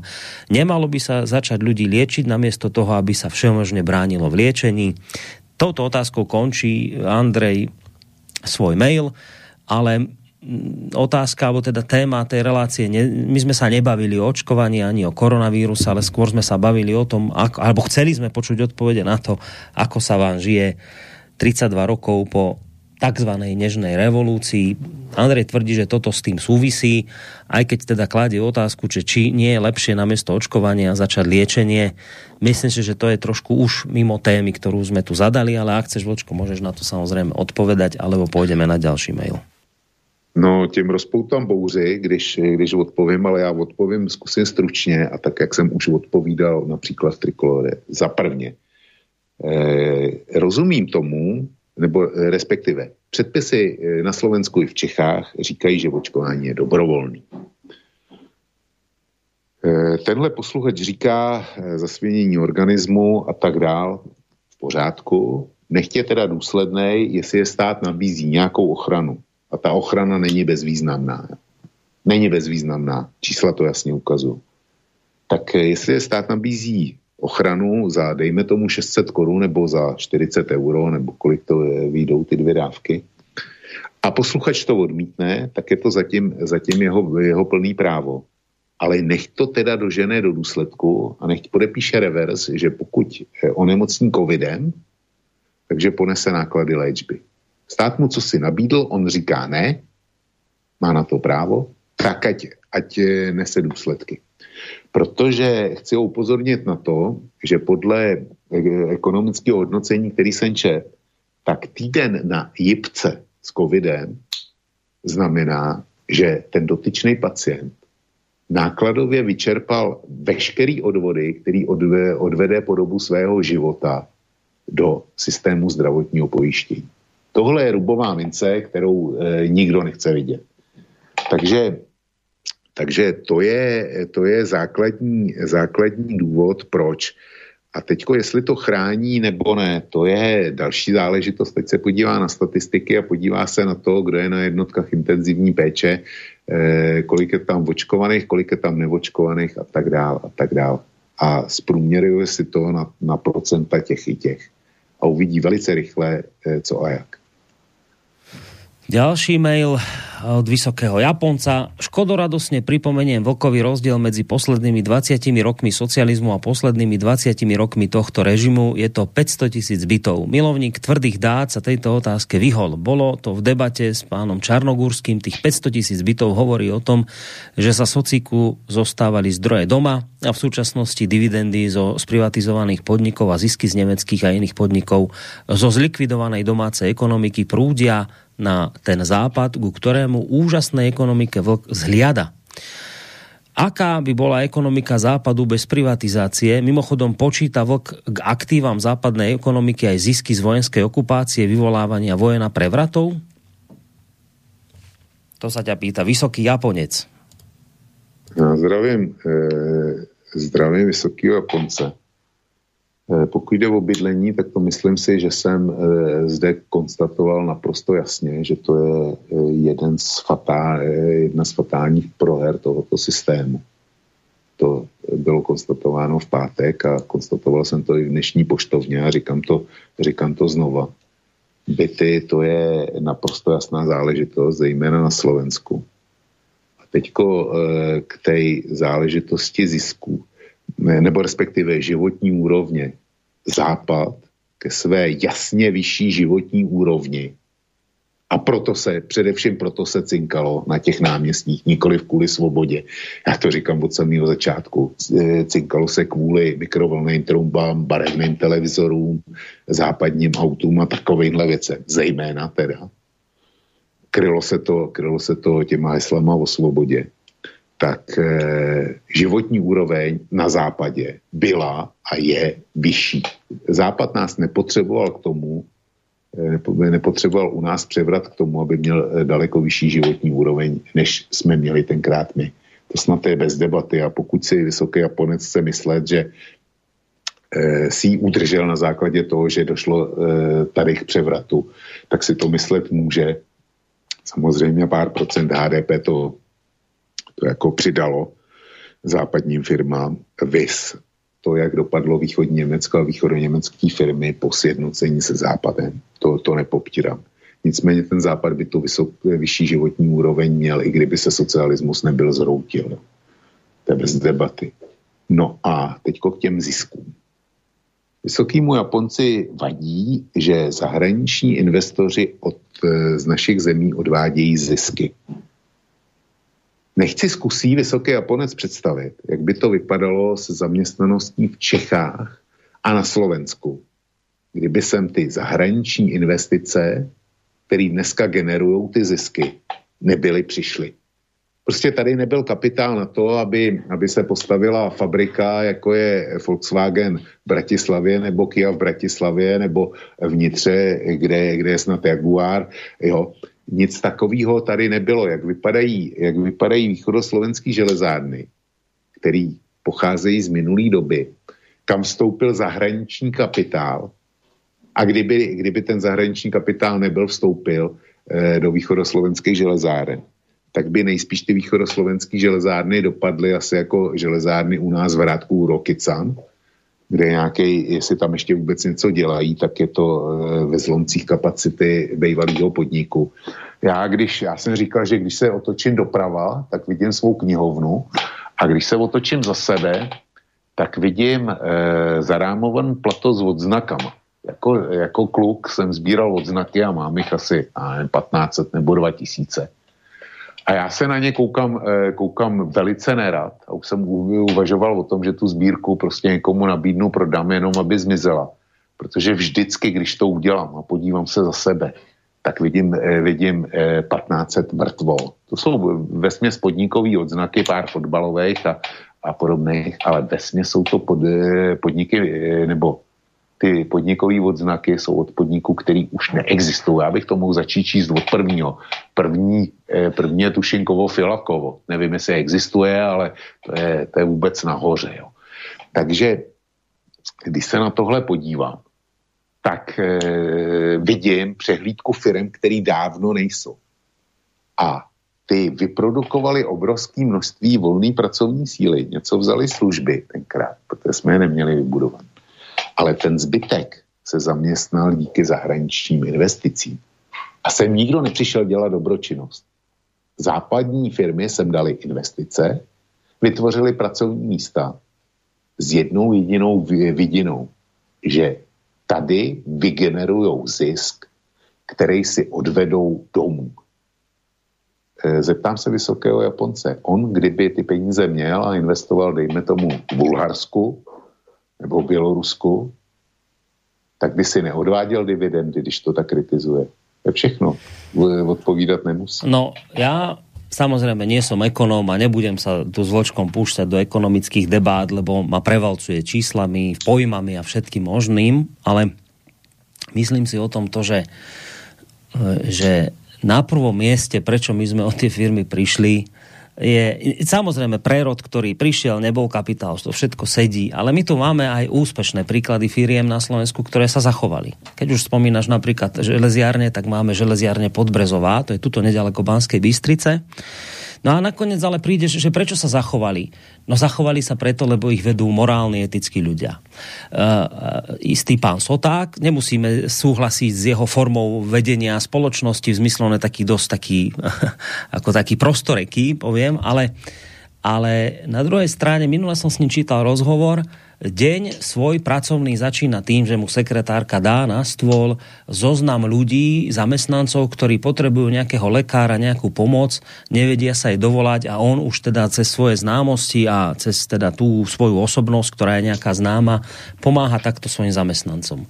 Proste zachovali sa tie železiárne ani nie tak preto, lebo mali nejaký extra kapitál a financie a toto, ale skrátka preto, lebo to viedli ľudia, ktorí zrazu, to sme sa o tom dnes bavili, keď som sa spýtal logicky otázku, a prečo by som ja mal teraz tu urobiť, že predám vysielač a rozdám akcie a zbohatnem?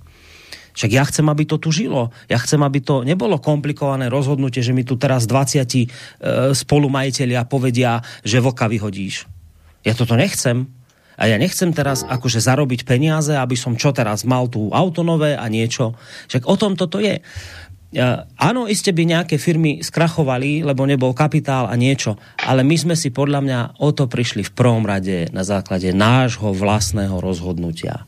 Zrazu prišla vidina zbohatnutia zrazu prišla pre mnohých vidina toho, že veď bude mať tie západné dovolenky, niečo, no tak predám, tuto niečo sprivatizujem, neviem, Takto.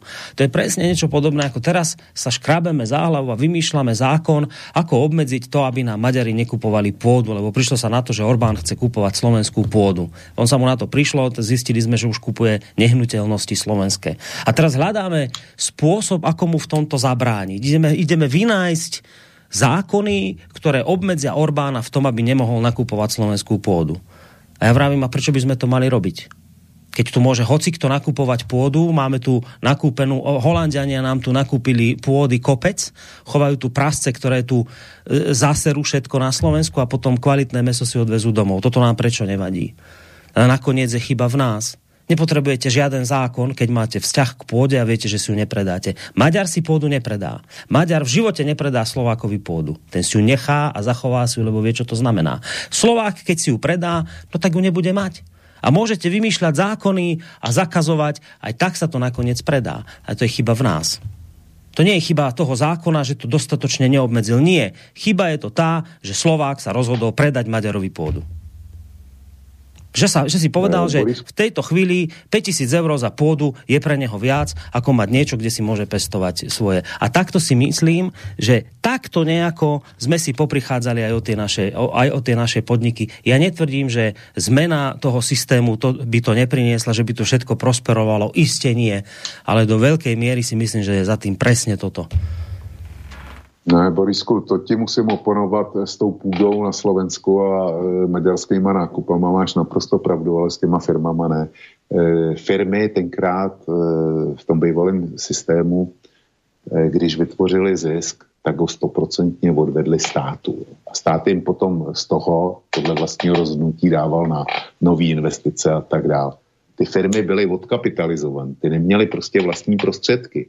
Neměli je a neměli z čeho eh, eh, stát, eh, stát tenkrát na to, na to taky neměl.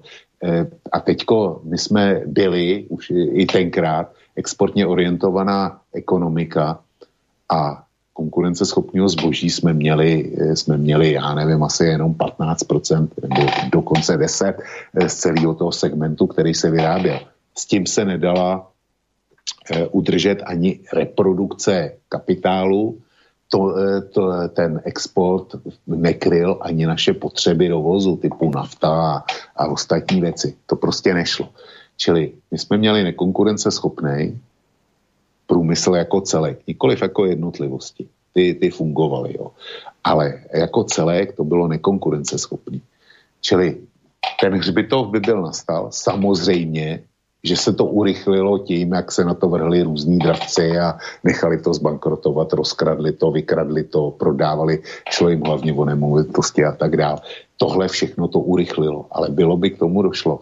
A ten pan Soták je sice velice šikovný, to je, to je bez debaty, a dělá třeba i tu sociální politiku, ale to, že to e, železárna Podbrezová tak dobře jde, tak to je daný manažerskýma schopnostma pana Sotáka a spol, Oni nějaký koupili část bý, bývalý Škodovky, pokud vím. Takže opravdu umějí. A to je základ. Ne to, že dělá tu, tu odpovědnou sociální politiku.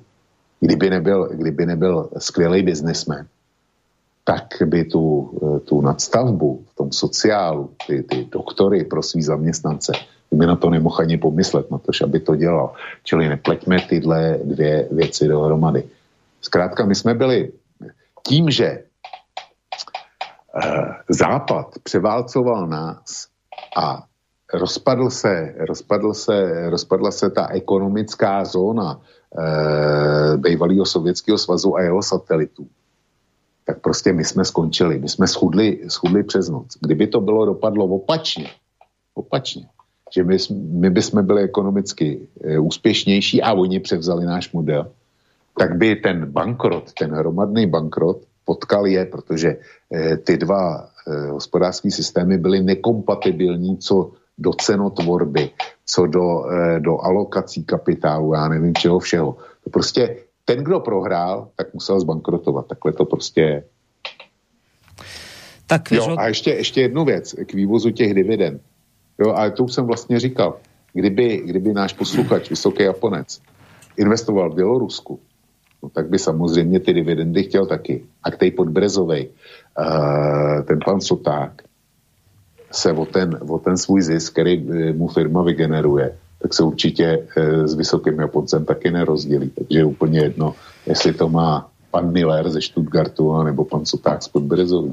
No, poďme rýchlo na ďalší mail, nech to naozaj stihneme do konca relácie. Vidíte, ani si nehráme pesničky, ale ja som vedel, že dnes nebudeme robiť prestávky, lebo tých mailov je tu naozaj dosť. Tak poďme hneď na ďalší. Dobrý večer, len pre ujasnenie. Som teraz trošku zmetený. Boris, vykladiete otázku v štýle, že ak by ste vedeli, ako dopadne obdobie po 89., či by ste aj napriek tomu emigrovali, ide o otázku primárne mierenú pre Slovákov a Čechov žijúcich v zahraničí. No ale ak si dobre spomínam, tak pred pár týždňami ste mali reláciu zameranú na Čechov a Slovákov žijúcich v zahraničí s témou, prečo sa rozhodli odísť z Československa a prekvapujúco nikto z nich neodišiel z Československa kvôli komunizmu a daným podmienkam. Proste ľudia chceli skúsiť niečo nové. Pôvodne si povedali, že pôjde von na rok, zarobiť si z roka sa stali tri a potom až doteraz. Napríklad ja teraz žijem v Madride a čo som pozoroval Čechov a Slovakov, tak ich dôvod prísť do Španielska bolo proste skúsiť niečo nové, napríklad veľa dievčat tu študovalo cez Erasmus a počas toho si našli frajerov a ostali tu. Takže tak, Ľubo, no, ja len teda, že tá otázka, pokiaľ ide o zahraničných Slovákov a Čechov, znela od Charlieho presne takto. Keby ste vedeli dopredu, čo vás v emigrácii čaká, akú cenu za vašu slobodu a skúsenosť zaplatíte, urobili by ste to znova? Takto znela otázka, ktorú nahodil Charlie pre zahraničných Slovákov a Čechov. A ja som to potom len akoby ešte rozšíril tú otázku aj na domácich tí, čo žijú na Slovensku aj v Českej republike, že, že ja som sa spýtal tak, že keby ste vedeli, čo vám priniesie 32 rokov slobody a demokracie, išli by ste znova štrngať na tie námestia a znova by ste bojovali za túto zmenu, alebo by ste už boli v tomto smere nejaký opatrnejší. Takto zneli viac menej tie otázky. Poďme na ďalší mail. Zdravím, nikdy by som nevieril tomu, že to, co píšu, bych někdy dříve napsal. Za Komančů jsem dělal technika na ostravské šachte a měl jsem se dobře, nosil jsem dlouhé vlasy, řídil kolektiv skvělých havířů, bylo mi 26 uh, eh, v roku převratu. Nikdy jsem neměl problémy, když jsem byl provokatér, poslouchal jsem Svobodní Evropu a hlas Ameriky a fandil americkému způsobu života. Po revoluci jsem byl rád a začali podnikat v Telekomu a výstavbě GSM stanic. V roce 1999 jsem byl i v Americe a tam, a, a tam jsem poznal, že to je jen pozlátko. Dnes fandím Rusku a jeho ekonomice, závidím Rusům jejich národní hrdost, výchovu jejich dětí, pro rodinu a vlast. Denne sledují zprávy v Raša TV a pravdu mají daleko častěji, jak naše média. Eh, od nich vím eh, daleko dřív věci z celého světa, ale k názoru na budoucnost Československa národy, které zůstaly v jednotě s Ruskou federací eh, při jejím rozpadu, se dnes mají daleko líp než země, které ze ZSSR odišly, Gruzie, Ukrajina i Litva a Lotyšsko. Všude je rozvrat a špatně se tam lidem žije je to bláznivé, ale kdyby sem se za nějakou dobu Eh, přidali smlovně k Rusku, bylo by nám lépe. Myslí si Miky z Ostravy. No, tak já s Mikem z první částí jeho mailu jsem rozhodně souhlasil, protože jsem si prošel podobným procesem. S druhou částí a zejména eh, tím koncem, jako že, eh, že když se přidáme v budoucnu k Rusku, takže na tom budeme dobře. Ne, tak to je, to je něco, s čím nikdy nebudu souhlasit. Já prostě se nechci k nikomu přidávat, jedině tak maximálně k vám. A e, zůstaňme, tohle, tohle e, je pro mě prostě nepřekročitelná červená linie. Já chci, aby, aby Česká republika, eventuálně Československo, zůstalo takový, jaký je, ale chovejme se suverénně.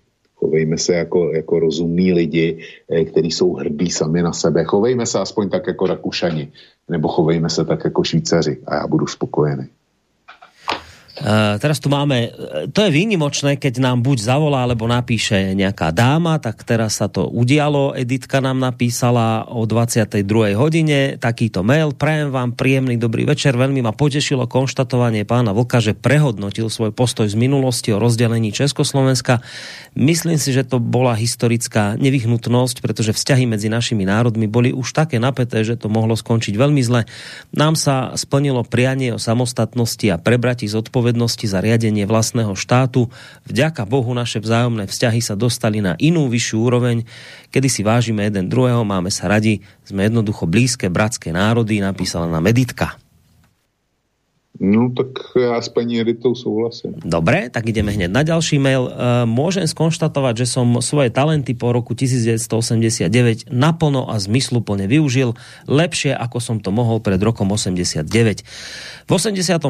som sa ako tínedžer dočkal proroctva nášho viac e, krížikového suseda, že komunisti sa raz svojou mocou zadrhnú a dobre, veľmi dobre sa stalo.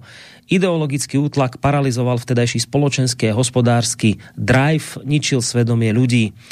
Ale je principiálne hlúpe porovnávať obdobie pred 89. s dneškom. Svet sa úplne zmenil, čo bolo pred 89. nie je už vôbec podstatné, dôležitý je dnešok.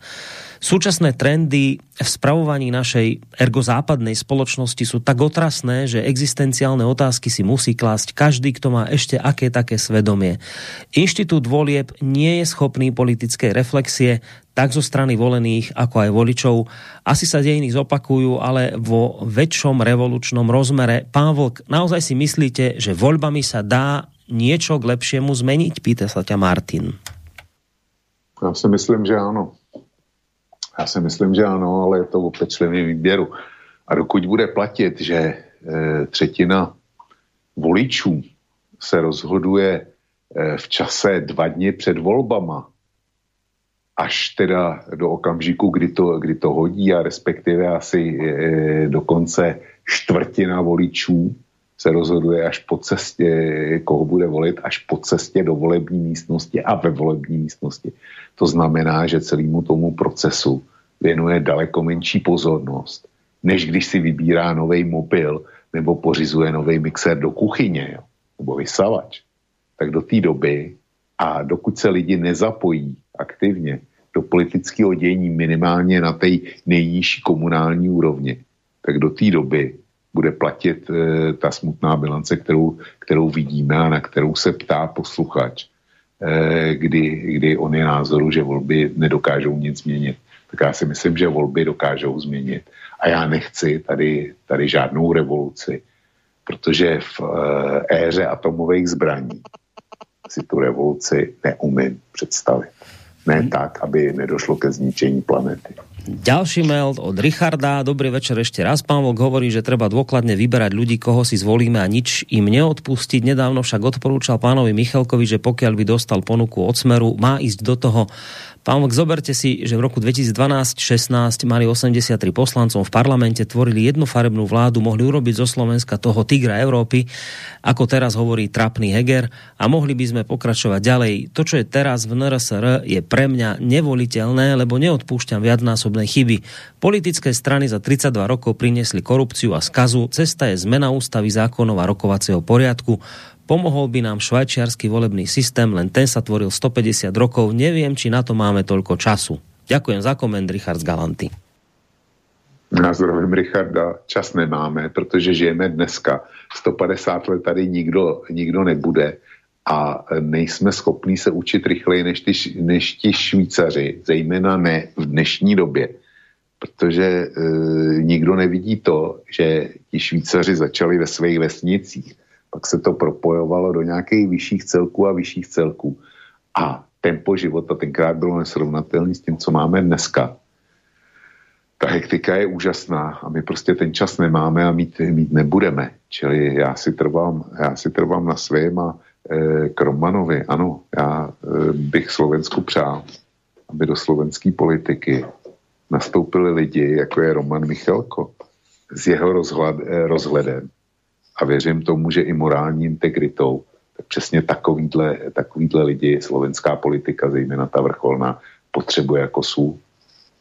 Po dlhej dobe sa nám ozval posluchač Jozef, ktorý ak nás počúva, tak toto nech berie teda ako drobnú výčitku z mojej strany. Tak ideme. Srdečne zdravím oboch aktérov. Myslím si, že vzhľadom na svoj vek mám právo a dokonca povinnosť vyjadriť sa k téme. V roku 1989 som mal 29 rokov a teda mám osobné skúsenosti z obidvoch režimov.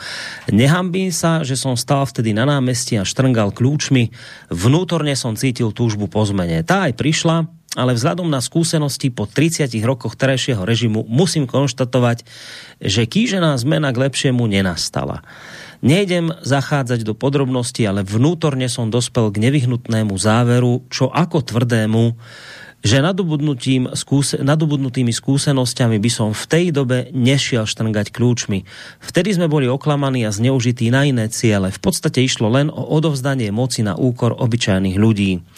Skôr cítim potrebu dnes znova výjsť do ulic a odzvoniť terajšiemu režimu v nádeji o skutočnú zmenu k lepšiemu životu všetkých ľudí. Berte to ako vyznanie skutočne obyčajného človeka s pozdravom Horislav. Ďakujem mu veľmi pekne za tento mail. E, bolo z neho cítiť naozaj ľudskosť, úprimnosť a ja som mu za to vďačný, že sa aj po dlhej dobe ozval.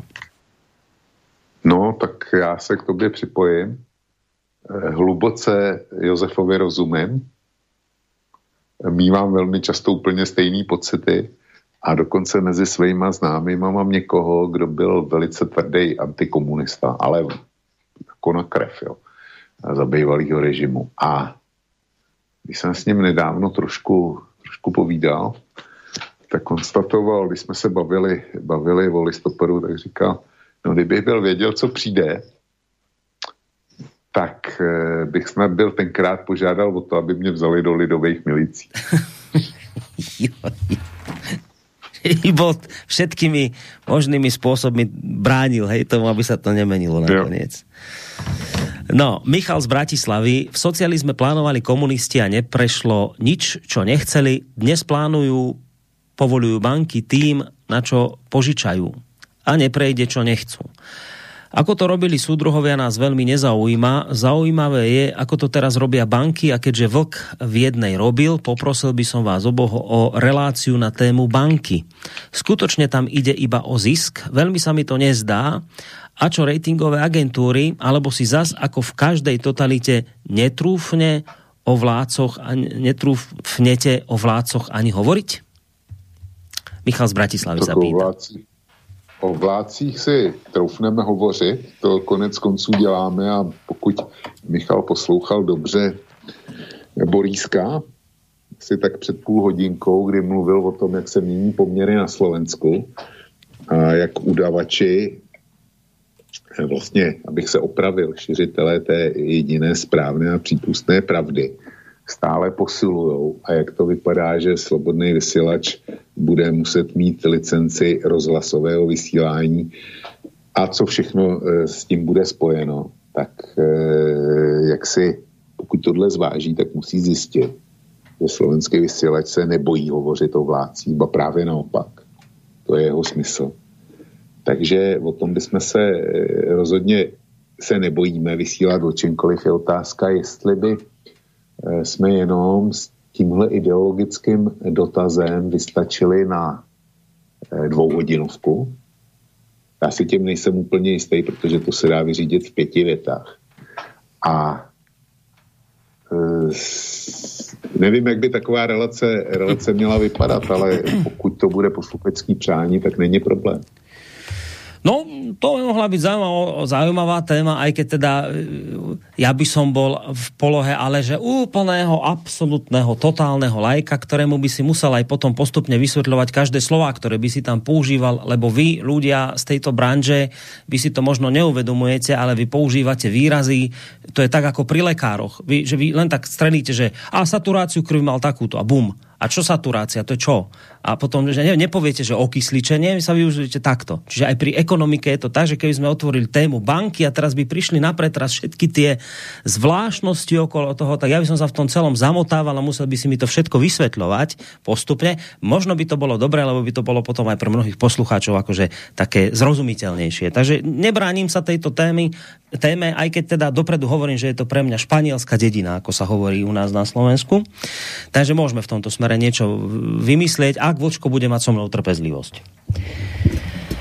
No, potom tu máme mail od Johnnyho. Čo si, Boris, myslíš o nadávkach na... Tak to je úplne mimo témy a dobre, však prečítame mail o nadávkach na Martausovú od kreténov zo SME. Taraba, ten bol možno sarkastický príspevok a nikoho neurazil, aj keď sa progresívci krútili a škrípali zubami, ale hentí hajzlíci Tkačenko a Ondrejček, veď to bolo úplne jasné.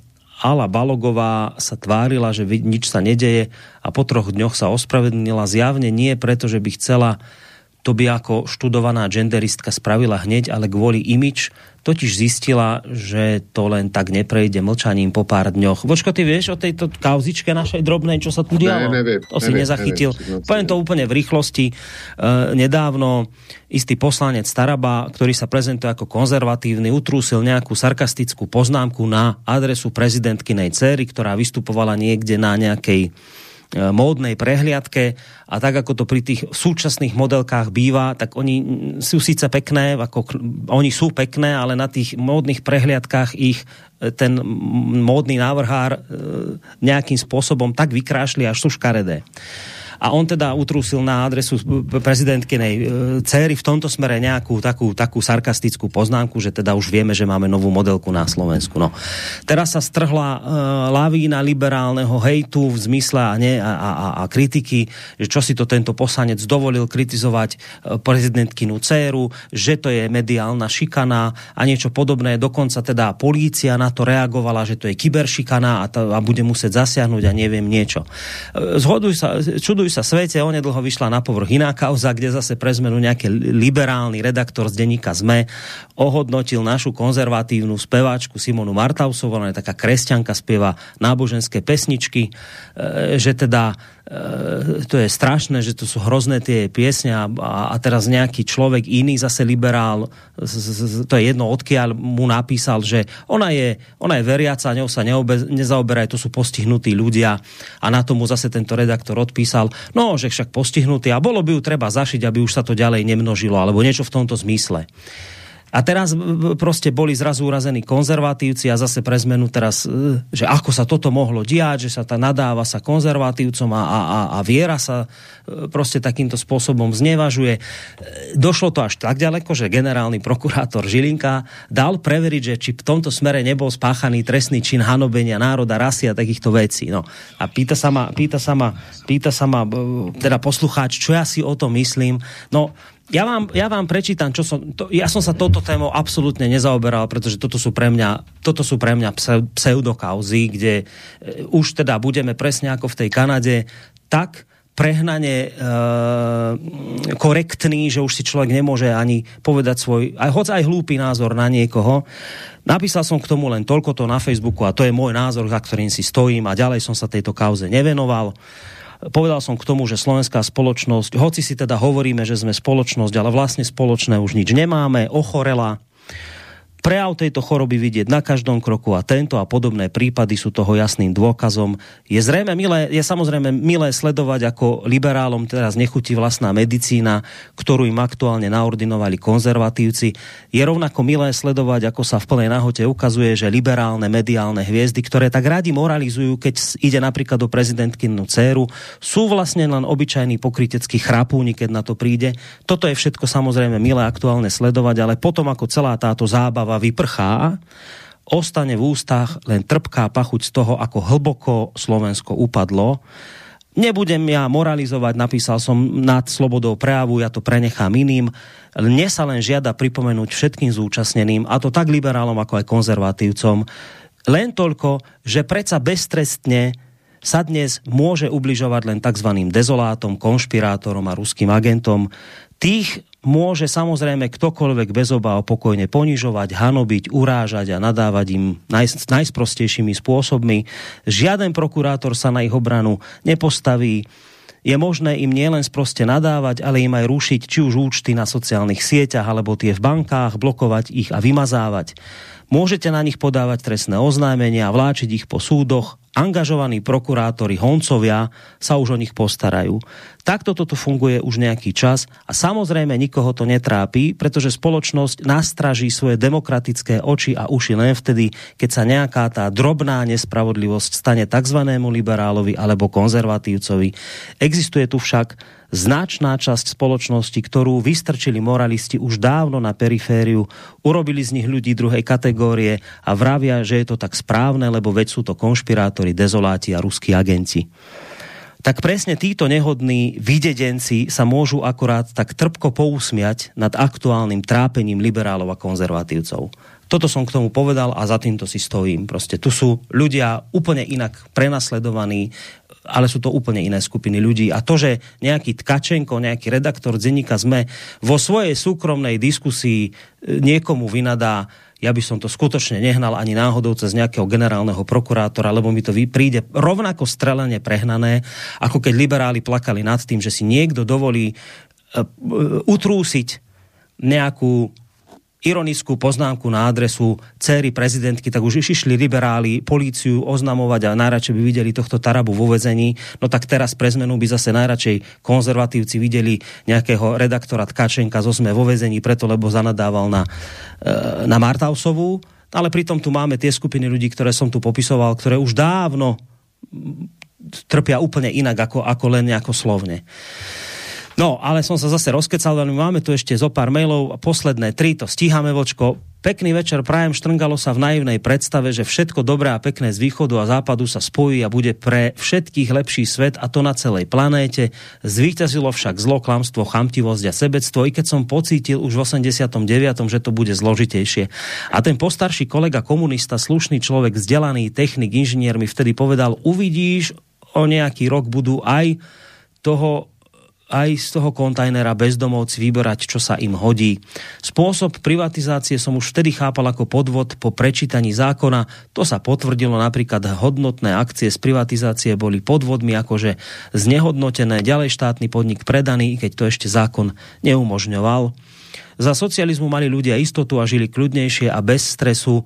Žiaľ, globálny kapitalizmus zničil to, čo mohlo po, pohnúť svet k skutočnej ľudskosti. Riešenie je podporovať domáce firmy, vytvárať obchodné možnosti po celom svete, byť nezávislý od EÚ. E, závody ťažkého strojárstva generálny riaditeľ bol síce vzdelaný človek, napísal e, preňho i akože jeho skripta a to i prednášal, ale ja si dodnes podotknú, E, nedotknutelný, lebo bol po revolúcii vplyvný ekonomický funkcionár. V ZTE sa vyrábali i roboty, nakladače, projektovali výrobné závody a postavil sa v Bratislave pred pádom socializmu robotizovaný a plne automatizovaný výrobný závod, ale po prevrate zanikol. Myslím si, že sme zbytočne mnohí, takmer všetci uťahovali opasky a stále nám ich uťahujú, keď to odmietame. Najchamtivejší chcú cez korunu zožrať celý svet a Slovensko namiesto 6 hodinov pracovného času po 100 rokoch majú ľudia dve, tri práce, aby prežili a to musia pracovať obaja rodičia, tak sláva cháske dobre platenej vymývačov mozgov, veď ich tiež COVID neminie. Optimizmus žije v nás a naše vnúčatá nech naplnia niekdajšie naivné ilúzie. Myslíte si, že je to možné? Ja áno. Milan. No, tak já budu reagovat až na, na samý konec. Já si myslím, že ne. Lidi se chovají vždycky stejně a vždycky jsou na začátku velký ideály a na konci je holá tristní realita. Tu šanci vždycky vy, využijí ti, kteří e, žádný morální skrupule nemají. Tak to prostě je, vždycky to tak bylo. No, tak, jak to tam písal o tom Sokratovi, poslucháč uh, Lajči. No a rozlúčime sa mailom od Micha- Milana z Curichu. Táto relácia mala myšlienku Socialistická republika do roku 89 a potom akože demokracia, lenže čo by bolo, keby na území Čieha Slovenska pretrvávalo Rakúsko-Uhorsko, čo by bolo v Európe a na svete, keby zvíťazil Hitler? Čo by sa stalo, keby Američania zhodili na sovietský zväz na rozhraní 40. a 50. rokov 50 atomových bomb? Nie sme iba hračkou veľmoci a máme malý priestor, aby sme si sami samostatne rozhodli o svojom vývoji. Možno sme ani nemali šťastie. Napísal Milan z Curichu. To bol záverečný mail, na ktorý, keď Vlčko zareaguje, tak sa potom môžeme už aj rozlučiť pomaly. Já zdravím především Milana do Curychu, děkuju mu za to, že mě zásobuje e, věcma, jako je elektronický špídel a podobně. Velmi si toho vážím.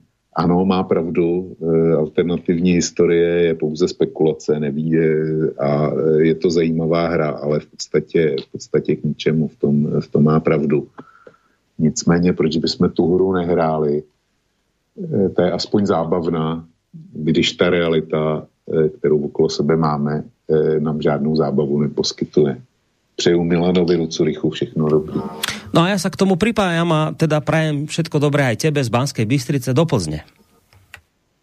Eh, Borisku, nápodobně a děkuji ti za dnešní relaci. Naším posluchačům děkuji za trpělivost a za přízeň, kterou nám poskytují a v pátek se s nima eh, rádi setkáme. No a dáme aj nejaké avísko? Máme už aj nejaké avízo na piatok, že čo by sme si dali? No zatím nevím. Nevyzerá Počkáme, to na to Bielorusko?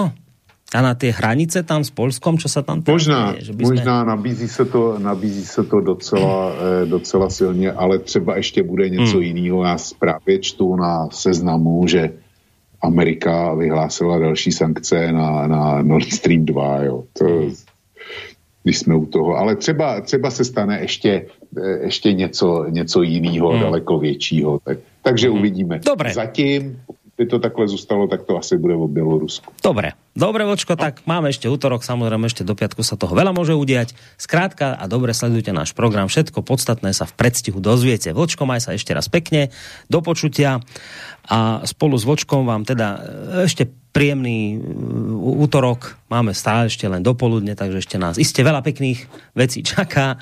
E, pekný útorok a pokiaľ možno aj zvyšok týždňa vám praje Boris Koroni z Banskej Bystrice. Do počutia.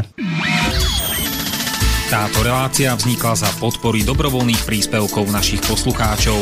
Ty, ty sa k ním môžeš pridať. Viac informácií nájdeš na www.slobodnyvysielac.sk Ďakujeme.